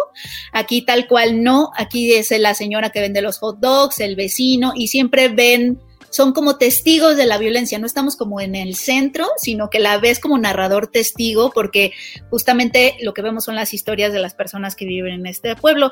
Em, a mí, a mí me parece que eso lo hace muy bien, sobre todo ha de ser bien difícil encontrar, y creo que sí lo hace la serie, el equilibrio de, o sea, lo que estamos viendo es una ficción, por lo regular vemos estas cosas con este realismo en documentales, o sea, tenemos este Maricel Escobedo, es decir, como que, como que a la hora de hablar de testimonios, mm, estamos acostumbrados a ver historias como esta en documentales porque ha de ser increíblemente difícil ficcionalizarlos sin thrillerizarlos, que es lo que pasa con las narcoseries, ¿no? Pero creo que Somos lo logra. Eh, es, una serie que a mí me, o sea, yo la vi seguido, no es, no es una experiencia que, que, recomiende, no sé cómo tú, Raúl, este, yo me eché seguido porque tenía que acabarla para hacer unas entrevistas, pero creo que yo recomendaría que vieran un episodio, descansaran, vieran otro y todo, porque este, la experiencia... Pasearan a su perrito, sean felices y luego regresan. Si tienen mascotas mejor, o sea, vean un episodio abracen a su gato todo el fin de semana y espérense a la otra semana a ver el otro pero sí es una historia tremenda. Y además vale la pena recalcar que atrás de la, de la serie está este legendario productor, fundador de Focus Features, James Shamus, que es el productor del Tigre y el Dragón, este Secreto en la Montaña, y entonces él pues tenía la idea de hacer una serie así, pero lo que hizo fue pues unirse eh, a través de Netflix con Mónica Revilla, que es la guionista de El baile de los 41 y ha hecho varias cosas en televisión, y Fernanda Melchor, que pues es la escritora de temporada de Huracanes, ¿no? Que también sus pues sus libros tienen imágenes poderosísimas y yo sé que han dado como en polémica últimamente que por los PDFs y todo eso, pero este hacen un trabajo real de ficcionalización, sobre todo imagínense qué difícil hacer una serie del dolor tan grande de personas que siguen vivas sin revictimizarlas, sin, convertir sus experiencias en entretenimiento, como de, ay, sí, vamos a comer palomitas mientras vemos qué pasa con estos personajes. De qué difícil hacer eso al mismo tiempo de ser respetuoso y pues proponer algo que nos haga pensar en esto. No nada más, ay, que estuvo bien divertido, ¿qué pasará ese giro del final? Qué increíble, ya me voy a dormir. no, o sea que, porque las series eso es lo que, y es difícil porque al mismo tiempo te tiene que enganchar, o sea, como escritora o escritores de una serie así, quiero nada más que dimensionen, amigos, el trabajo que es la adaptación del dolor para una serie, que además no, puede, no es una película, sino un formato de serialización, y eso quiere decir que te tiene que enganchar para que la sigas viendo lo difícil que es hacer eso de forma respetuosa. Y creo que, y creo que Somos lo, lo logra. ¿Tú cómo lo viste, Raúl? ¿Cómo lo viviste? ¿También la viste de corrido? No, yo la vi en tres sesiones de dos episodios, son seis episodios los que tiene esta serie, y, y precisamente la, la, serie me confrontó en algunos de los sentidos que, que señalaba Penny, porque eh, en, este primer, eh, en esta primera sesión de los dos primeros episodios, sí empecé a decir, ¿hacia dónde vamos a ir? Y en esta pregunta hacia dónde vamos a ir, y ya en el tercer capítulo que empiezas a ver un poco más de cosas este, que suceden que tienen que ver ya más con las historias y cómo se van a involucrar, porque quizás lo que no hemos eh, dicho es que tenemos un montón de personajes, porque lo que se retrata pues es como al pueblo de Allende en su conjunto, y son todas estas historias que creemos que están aisladas y en algún momento se van a tocar este, vía, vía el crimen.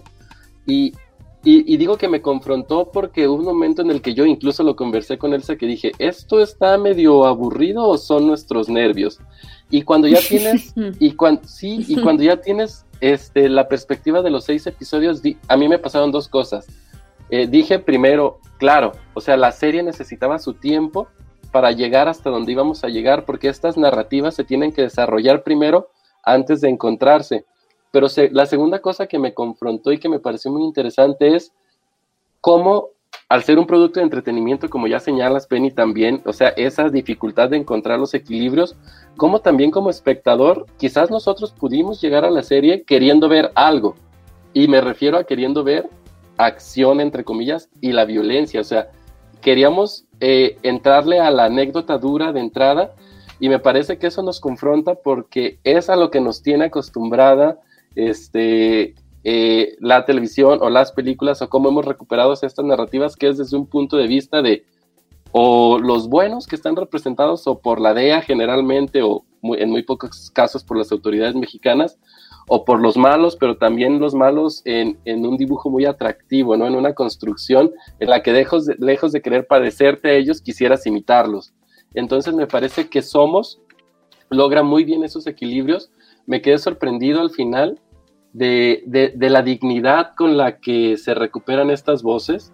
Y después de yo haber visto el documental, es pues escribí mi reseña para Finsteria, pero me metí, al, me metí al reportaje de Ginger Thompson y me sorprendió ahí el gran trabajo de adaptación, porque tú, Penny, por ejemplo, que ya también lo leíste, te das cuenta entonces de que ciertas frases que están en el documental se acomodan de manera muy orgánica y natural en la serie. Muy orgánica, total. Pero eso está bien complicado y, creo que lo logra bien. O sea, a nivel escritura, lo que acaba de decir Raúl, a nivel escritura está muy impresionante somos, porque eh, lo que rescataron fueron como puntos de vista que resaltan en el, en el documental. Por ejemplo, hay un vendedor de hot dogs, hay alguien que, que vio las trocas entrar a, Allende y, y, todo eso se, se, se rescata forma personajes ficticios porque sí vale la pena mencionar que son lo que lo que vemos son personajes imaginados, pero que rescatan la esencia de esos testimonios y una de las razones era porque pues ha de ser muy difícil ver otra vez, o sea, es revictimizar a las personas y muestran tal cual a esa persona que le pasó eso. Este, entonces por eso los ficcionalizaron y fueron personajes de ficción. Entonces es ficcionalización, es que justo es que justo evaden la dramatización. Creo que eso es lo que hacen muy bien. Eh, no se valen de esos elementos, no le ponen género encima de las cosas, porque para tratarlos respetuosamente. Pero eso que dijo Raúl, eh, sí, ese nivel de adaptación de, es muy fina, es muy fina. Y lo que dijo Raúl también me pasó, o sea, todo el tiempo, o sea, como que también sirve para darte cuenta de, los lugares comunes que tú ya tienes en tu cabeza ante estas narrativas, que tú también dices, ay, ahorita va, ahorita va a pasar eso, y no, no sucede eso, porque tú estás, tú estás acostumbrada a ver justamente a los hombres, eh, las pistolas, etcétera, y a estos narcos, como dijo Raúl, como aspiracionales y, no, te va llevando por otro lado y bueno, eso está muy obvio desde que los de la DEA son parte de los culpables, porque en las narcoseries lo que pasa es que los, los, estadounidenses son nuestros salvadores todo el tiempo. Son los buenos que están tratando de, y no, aquí no. Y, y, en la realidad no, no es así, pues Estados Unidos tiene mucha parte de responsabilidad de las violencias que se viven aquí, entonces... La, la increíble, ¿no? sí, sí, sí, exacto, exacto, es como son unos estúpidos. Y entonces, y entonces te quedas con espectador y sobre todo es cómo se vive esto en una comunidad, cómo la violencia porque no sé si les pasa también con las narcoseries que como estamos siguiendo a los narcos y oh sus trajes y se ven tan increíbles, Diego Luna, qué guapo, este sientes como que ellos viven en una burbuja, ¿no? Y el pueblo o el barrio donde están está afuera, ¿no? Está ahí, están como en una burbuja y la, gente de la esquina no es parte de. Y justamente la serie, esta serie lo que te demuestra es que si la violencia, si los narcos están en tu ciudad, si la violencia está en tu ciudad, tú no estás afuera. O sea, no hay una afuera. o sea, vas, estás paseando a tu perro y vas a ver algo seguramente vas a ver algo, ¿no? O, estás trabajando en el supermercado y vas va a llegar un narco y te va a querer pagar con una tarjeta no válida y te va a amenazar para que la pases, ¿no? Te va a pasar, porque si una vez que la violencia está ahí, la vas a ver. Creo que ese es el, creo que ese sí es el mensaje que queda al final, ¿no? Que, y que es terrible. O sea, el narcotráfico es un cáncer. Que pues suena muy, a lo mejor, este, a lugar común. Pero ves la serie y ves cómo toca a todos sea, al final termina tocando a todos. Dios mío, yo sentí que me cacheteó varias veces. como hasta la señora de los hochos. O sea, eso es así como de güey. Que ese personaje tiene un arco. Sí, muy increíble. Muy increíble, literal, porque si hay un momento donde dije, ay, la super señora de los hochos que puede ir y meter a la cárcel a dos policías. Pero ah, bueno. pero sabes que yo no lo, yo no lo sentí tan, tan inverosímil, porque sí es cierto que ahorita las mamás son el punk de México. O sea, si te fijas, si te fijas todo lo que están haciendo las mamás últimamente, son las que están rascando la tierra para encontrar a los desaparecidos, son los que le plantan la cara al crimen organizado y no les importa porque ¿qué te va a importar? son las que le dicen a Gatel que no mame con lo de los niños. Exacto, o sea, son las que ponen el cuerpo, son las que acuerpan, porque ¿qué les va a importar a una mamá con lo que, o sea, ¿cómo puedes darle miedo a una mamá que ya perdió a su hija, ¿sabes? Entonces, ya no. O sea, las mamás son la resistencia y creo y, Mercedes Hernández es lo que es en esta serie, es una madre subversiva. Entonces por eso se lo creí, porque sí hay madres así. A ver, bueno, rápido. Nos pregunta Erixitas miniseries. Sí, son solo seis capítulos, solo seis capítulos, pero bueno, sí son densos. Pero vas a, sentir como que se te fue toda la vida. Yo, una cosa, y que yo creo que sí va a tener premios por eso, el diseño de producción me parece que es una locura absoluta. ¿Qué está pasando ahí con esas locaciones? Porque no es, no, no rodaron en Allende. no, no, no rodaron ahí. Es en otro lado. ¿En dónde? Perdón. En Durango. En Durango. Pero pues bueno, o sea, todo está perfecto. Creo que mitad del cast sí eran actores profesionales y mitad del cast no. Pero no, es difícil decir cuál era cuál. Este. Y la otra cosa es que, bueno, sí tiene esta parte, y así yo desde la narrativa de, simplemente puramente serie, sí creo que sí tiene una barrera de entrada, porque efectivamente son demasiados personajes y dices, ¿por qué me debería de importar? Y ya después, pues sí, reflexionas y dices, bueno, es que ya vi, o sea, esto es casi un relato bíblico. Es Sodoma y Gomorra, o sea, no va a haber nadie que se va a salvar y va a caer, este, pues la furia del dios del narco. También me recordó un poco a Dogville en ese sentido, ¿no? O sea, que Dogville te va narrando cómo, es, cómo funciona esta sociedad que ya era decadente en sí.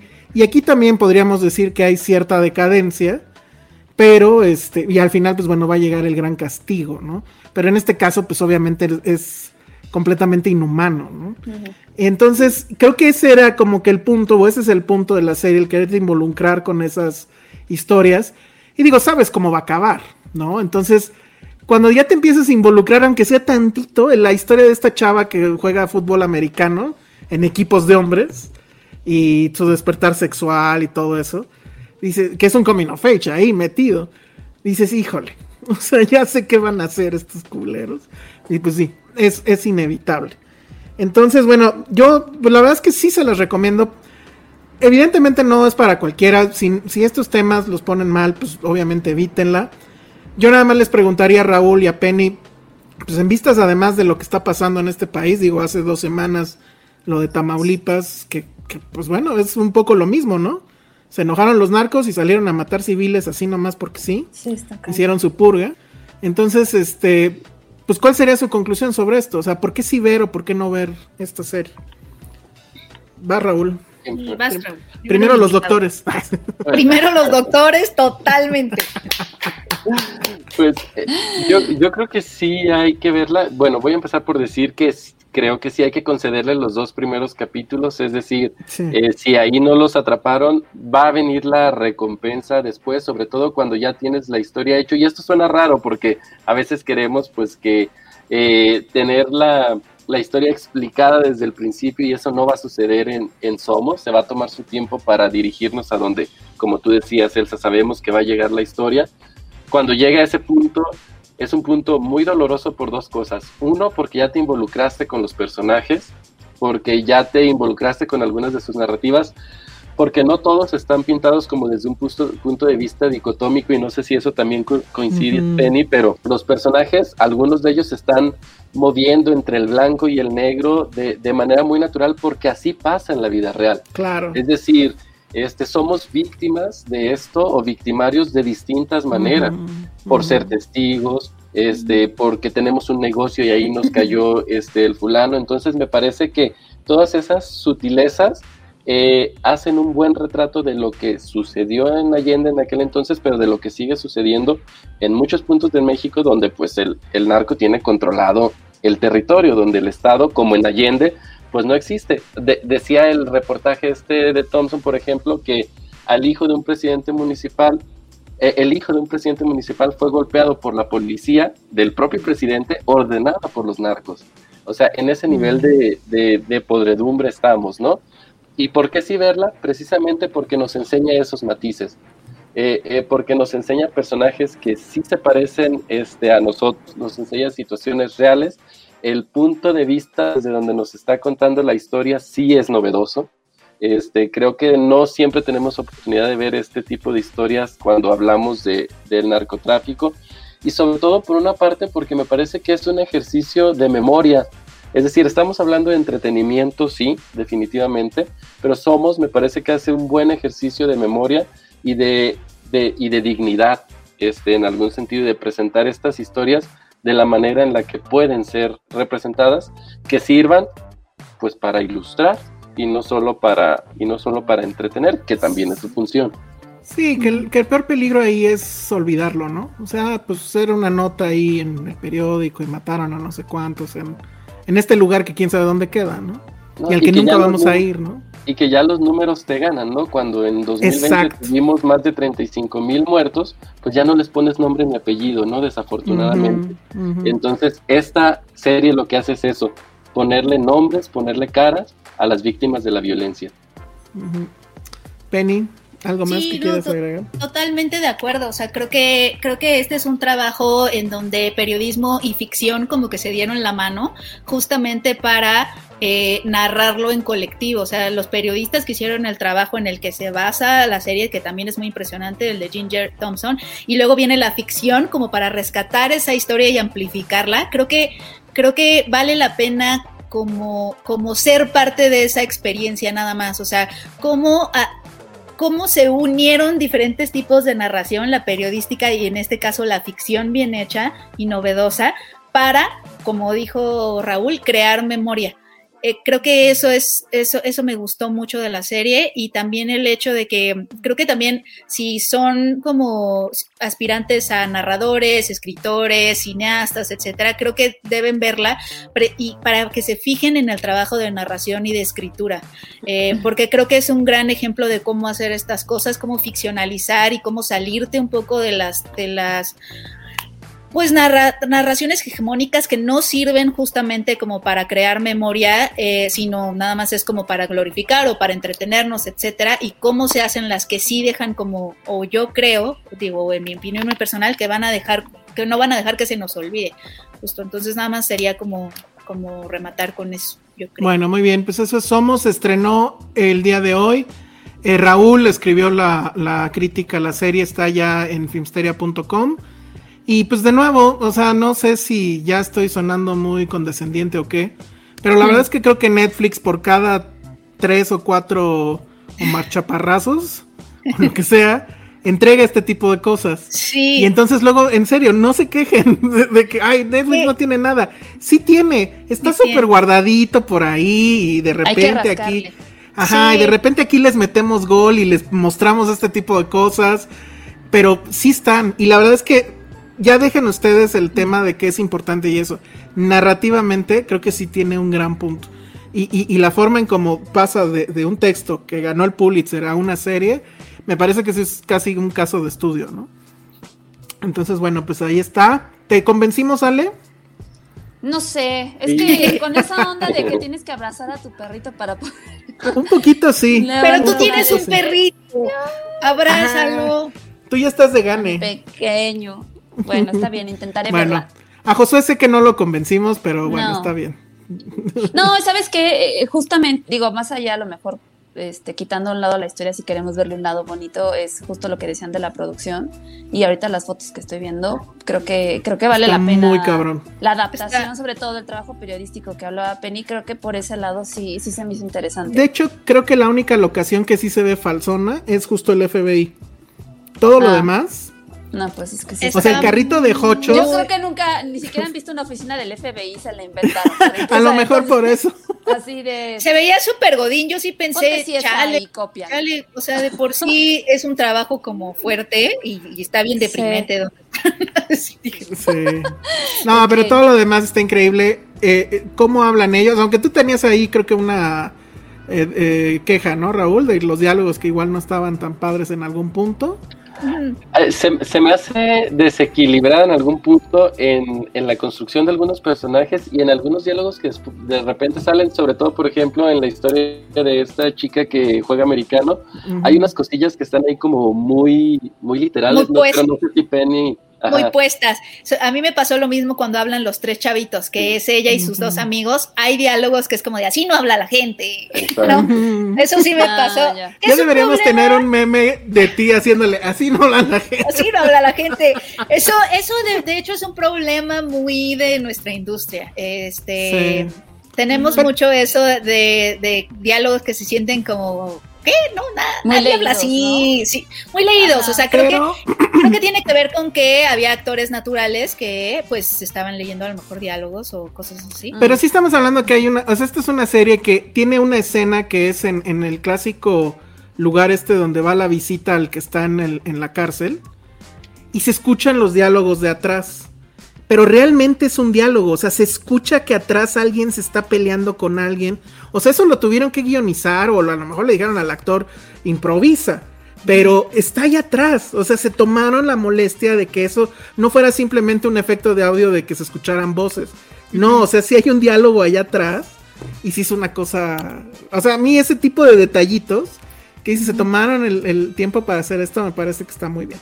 Pero bueno, entonces dejémoslo ahí. Somos, está en Netflix, ya la pueden ver. Seis episodios. Duran entre 40 y, una hora. Ay, ya basta Salvo el último que es un poco más larguito, que es, es un poquito más. me quejaré. Ajá. Bueno, pues ahí está. Entonces, bueno, Raúl, ¿te quedas?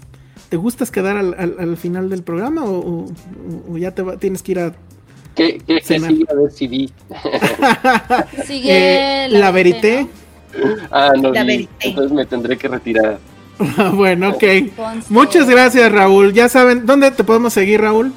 En arroba soy este Raúl en Instagram y Twitter, ahí estamos, este, escribiendo también en Filmsteria. Como ya decías, la reseña Somos me tocó hacerla y para que le echen un ojillo. Perfecto, muy bien. que te vayas. Adiós, doctor. Escoge tus tres de tus tres plataformas de streaming. Ah, ah buenísimo. Ah, Amazon Prime, por el asunto de los envíos y todo lo que da. No sé, maldito Amazon nos eh, tiene comprados a todos. maldito Jeff Bezos nos tiene de verdad agarrados. Sí. HBO eh, Max por, por el asunto de pues también la Champions y lo que no sé, pero me ayudaría mucho es, digo, yo sé que la televisión en vivo es la televisión en vivo, pero a veces que estás trabajando a esa hora, estaría muy padre poder ver este, los partidos cuando ya salgas de trabajar. No sé si eso va a suceder, pero si sucede va a ser un super plus ¿Tú sabes algo, José? No. ¡Ay, movie! Sí. No, bueno. Oh. Ahí tengo como unos tres necesitos con movie y no me he ah. arrepentido. Aplausos, Raúl. Ay, sí, ya. De, verdad la vida es otra con movie. Cásense, ándale. Cásense. Aplausos, Raúl. Naukis. bueno, muy bien, Raúl. Pues muchas gracias. Bye. Nos vemos. Bye. Bye, gracias. Y lo siguiente en este maratónico episodio es hablar de La Verité, que es esta película que... Pues, cuéntanos tú la historia, Le, te la sabes más que nosotros. No, pues, bueno, yo, no, yo, no, yo, no me acuerdo muy bien de la trama. Bueno, más bien la historia de la película, o sea, esa película tiene, ¿es de 2019? 2019, sí. Llena, por Eda. Este, y bueno, es, su primer película eh, no habla, habla no japonesa con actores pues más este, internacionales. Ajá. Este, mira, la, verdad es que quise retomar la película, pero no me dio la vida. La vi hace dos años, así que daré. No, si quieren la reseña, si quieren la sinopsis, yo se las doy. Mejor si quieres darla tú. no la pude volver a ver. Yo estoy en el mismo. Quiero opinar al respecto. Estoy en el mismo caso de Ale. Es Catherine, es Catherine Deneuve siendo Catherine Deneuve, aunque obviamente en la, en la película se llama diferente, pero es esta actriz veterana, famosa. De hecho empieza con una escena que a mí me parece que es enorme, porque es ella está en un junket y le está y, está con un pues no sé periodista crítico de cine whatever que le está haciendo las peores preguntas así de si si tú murieras este, ¿qué sería lo primero que le dirías a Dios? Y ella le dice, ay, esas preguntas del actor Studio, o sea, no, así, qué oso. Lo peor de todo es que si hay, si hay actores que contestan hacia los reporteros y uno como eres como...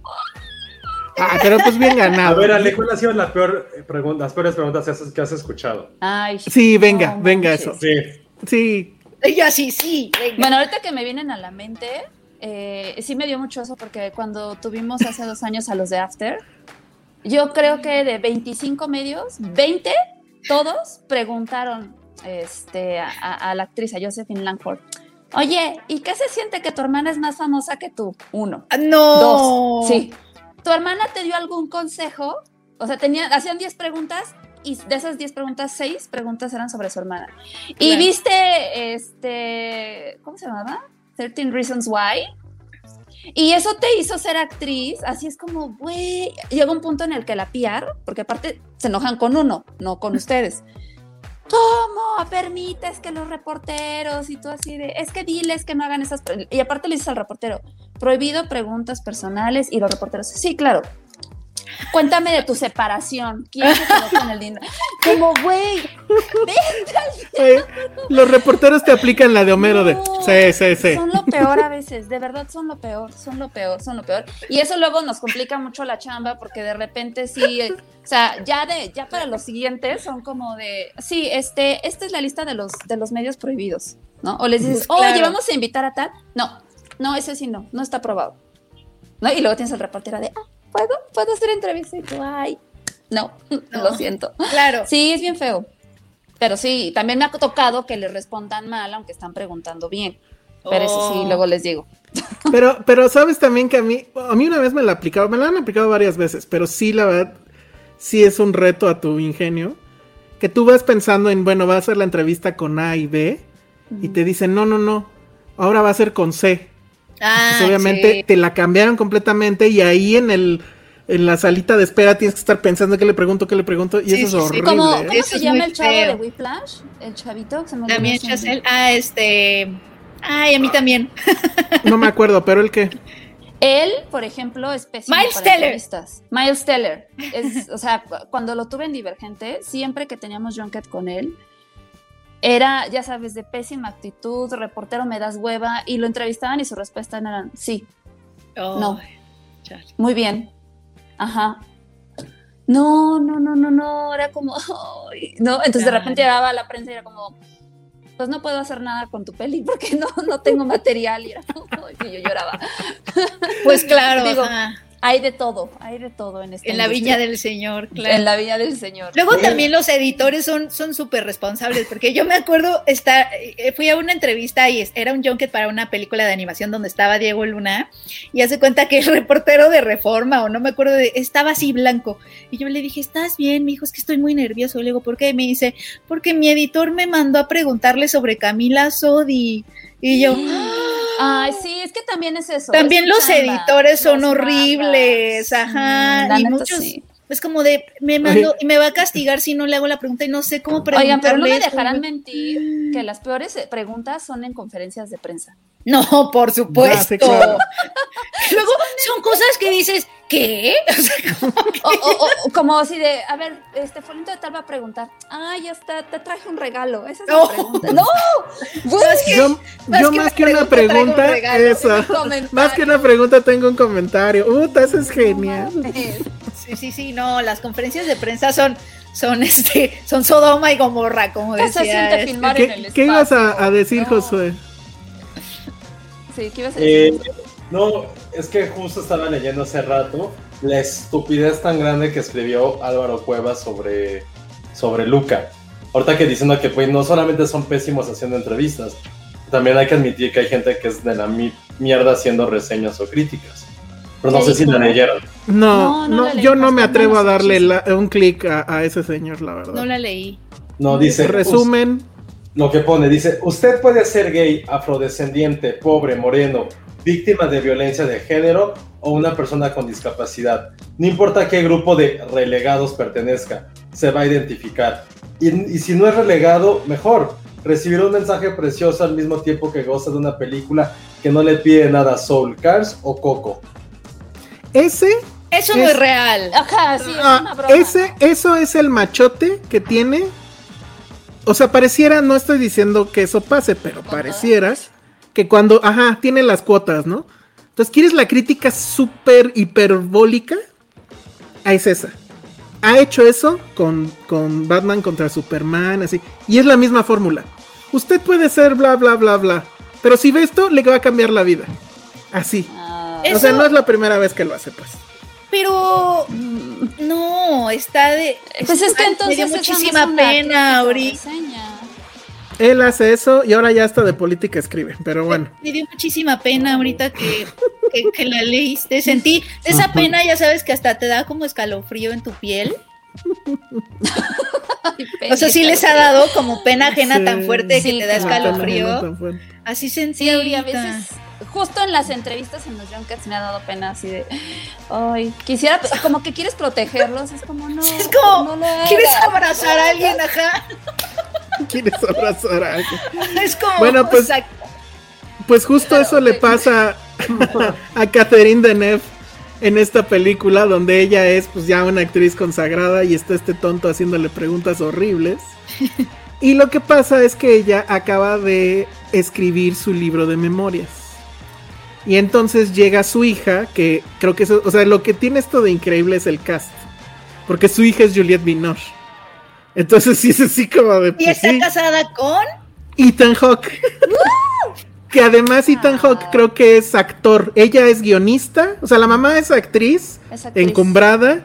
La hija es guionista y, y él es actor. Y se avientan un comentario sobre los actores hombres o sea, de pendejo no lo bajan. Y la verdad es que Hawke en este papel está de pendejo. Porque es como un actor de segunda de televisión, de así, mientras Catherine Deneuve es la actriz, ¿no? La actriz. Y entonces la hija, o sea, ese viaje, ándale. Y entonces ese viaje en realidad tiene una, un, un motivo oculto. Juliette Binoche le había pedido a su mamá, Catherine Deneuve, que las famosas memorias se las pasara antes para pues, ella leer y ver por dónde venía. Cosa que obviamente Catherine Deneuve no hizo porque pues es Catherine Deneuve. Y entonces lee el libro y ella ve que nada de lo que está, o mucho de lo que se dice en ese libro, no fue cierto. Ella lo sabe porque sabe la historia de su madre. Y la película es eso, la película es el reproche que le va a hacer a la mamá sobre todas estas historias y sobre realmente qué fue lo que pasó con su vida, con su marido y, y todo este asunto de esta familia rara que además como que te dan a entender que tenía mucho tiempo que no se veían, entonces el, pretexto fue el libro y lo enojada que está Juliette Binoche, ¿no? Con esto de que mamá, te estás inventando todo. Y bueno, va mucho, obviamente, en la línea de, de Hirokazu Koreda, que es siempre pues las historias familiares, ¿no? De, familias este, rotas en cierto sentido, eh, pero también con cierta calidez.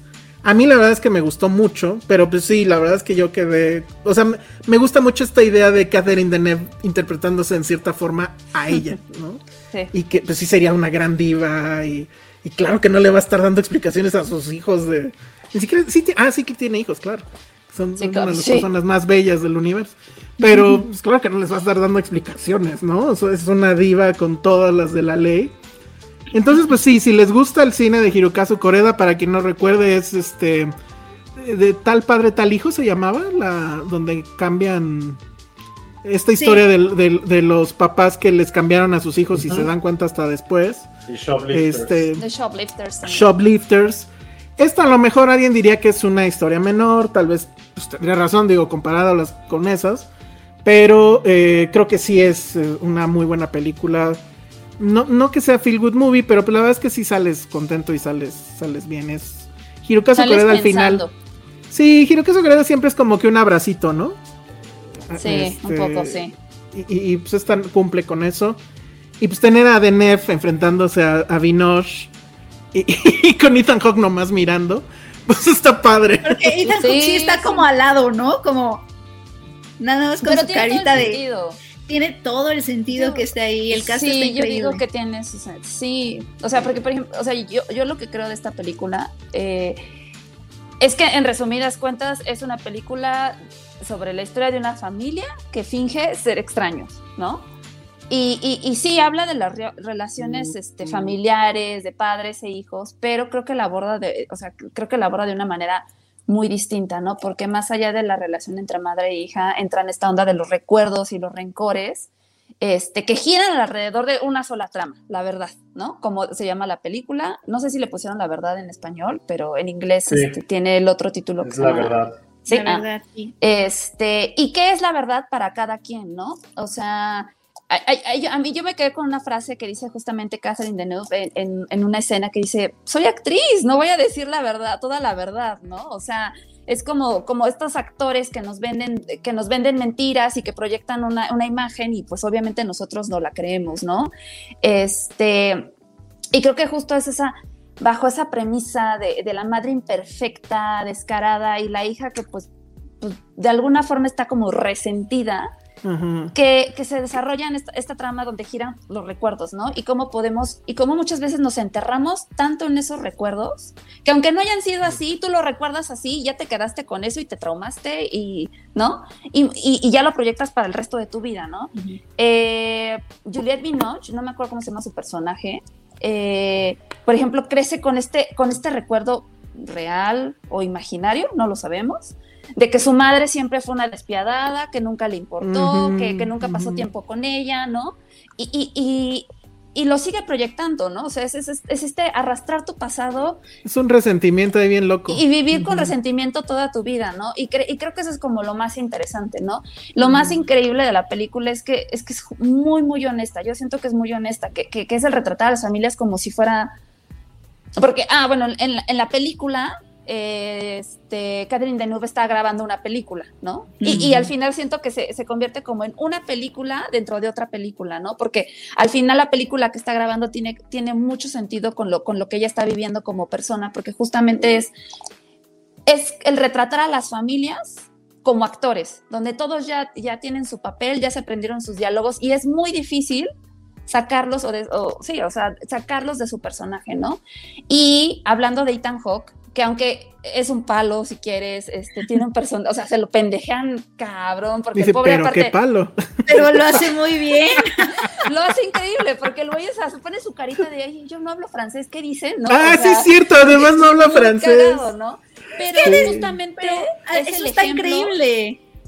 Eso está increíble, porque al final creo que para mí el personaje de Ethan Hawke es como la representación de, de, de, lo que esa familia provoca, ¿no? O sea, porque sí, es, es, un, es, es, un fracasado, por decir así, es un actor como a medias, es alcohólico, pero al mismo tiempo también actúa, actúa para su hija y finge ser alguien que no, o sea, es como, ah, sí, este, ¿no? O sea, le miente sobre su rehabilitación. Entonces, eh, creo que el personaje al final tiene mucho sentido. La niña es increíble, está cabrón como Coreda tiene el toque para dirigir a niños actores.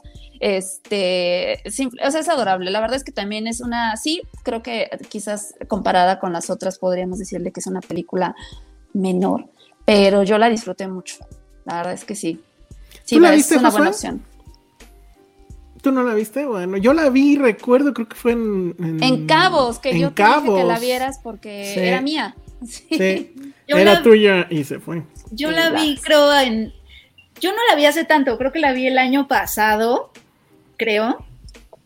Este, porque cuando iba a estrenar, pero obviamente no estrenó porque pandemia y así. Y a mí lo que me gustó, lo que me acuerdo que me gustó mucho, para no ahondar tantísimo en lo que ya dijeron, es que siento que también explora el tema, sobre todo de en Catherine Deneuve, de cómo como artista también usas, de cierta forma, utilizas los lazos y tu vida real con las personas y los sentimientos que, tienes con tu hija los utilizas para tu arte. Entonces, eso mm. es algo conflictivo porque un poco estás explotando, o sea, explotas tu alrededor para tu beneficio como artista y eso hace, pues ese es el punto de la relación con de Catherine Deneuve y Juliette Binoche y la película que comentaba Allen donde tiene que ver con la relación de una hija y una madre, etcétera, etcétera, y qué tanto se vale o no, o qué tanto es inevitable también que como artista, pues un poco explotes de forma extractivista o extractivista, ¿no?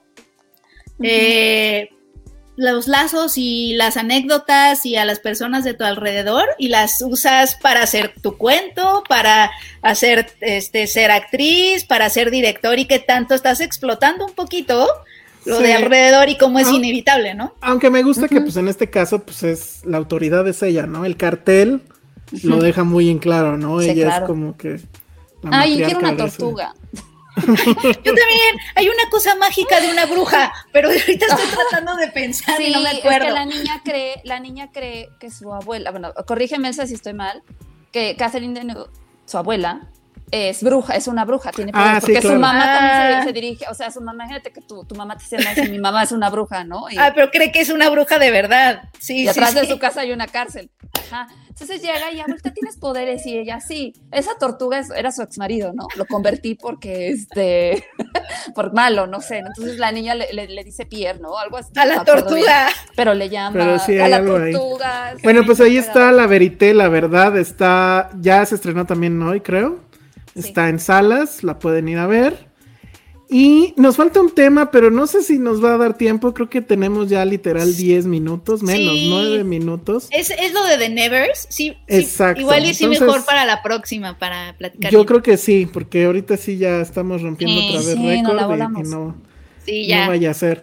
Para la semana que entra, lo que sí es un hecho, y eso supongo que nos llevará bastante tiempo el podcast, o no, es Black Widow. Ya la vimos no podemos decir nada todavía. ¿Hasta cuándo es el embargo? La verdad es que no pregunté, pero no me voy a arriesgar. No, pues supongo que es para justo el miércoles, ¿no? Porque es cuando sale. Sí, o sea, ya para el miércoles que entra. No creo que tengamos ningún problema, pero lo checamos. Y si no, pues pagan nuestra fianza o algo. Entonces, este. Pero bueno, eso va a pasar. Entonces hablamos de, de Never se llama, ¿no? Que justo está en HBO, entonces si ya le entraron a HBO Max, pues ahí la pueden ver y entonces con más ganas podemos platicar de Exacto, ella. Para que comenten. Ajá, y pues creo que eso sería para la, para la semana que entra.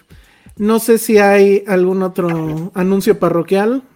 La próxima semana también hablamos de Ricky Mori, que ya estuvieron preguntando por eso, por la ah, nueva temporada. Perfecto, muy bien. Esto, en la semana pasada con Charlie del Río hicimos... Citizen Boomer. Estamos haciendo como que el experimento de cuál será la plataforma ideal. El siguiente va a ser por Instagram, en el Instagram de, de Filmsteria. Entonces, este, obviamente vamos a anunciar con tiempo. Estén pendientes. Y bueno, pues vamos a seguir hablando de películas viejitas, que bueno, películas viejitas de los ochentas, pero claro, la, para esta generación ya cuántos años son, entonces bueno, pero la verdad es que estuvo, creo que estuvo bastante bien, sí nos escucharon bastantes personas, estuvo chistoso, ese es el podcast que sí está 100% vacunado porque pues es puro boomer. y, pues bueno, eso, eso, va a pasar la semana que entra. Citizen Boomer va a ser cada 15 días porque pues nos cansamos, ¿no? Y hay que recuperar energías. Entonces, bueno, pues ahí está. Muchas gracias a todos los que nos escucharon. Muchas gracias por las hamburguesas. ¿Dónde eran las hamburguesas, José? De nuevo. Gracias. De arroba margarita.cdmx. Muy bien, estuvo increíble.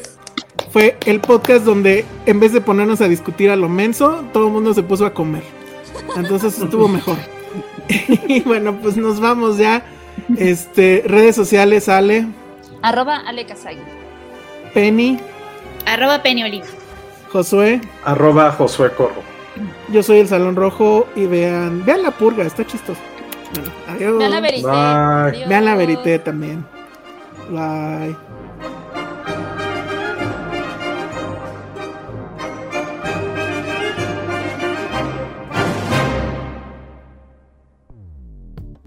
Dixo presentó Filmsteria con Penny Oliva, Alejandro Alemán y Josué Corro.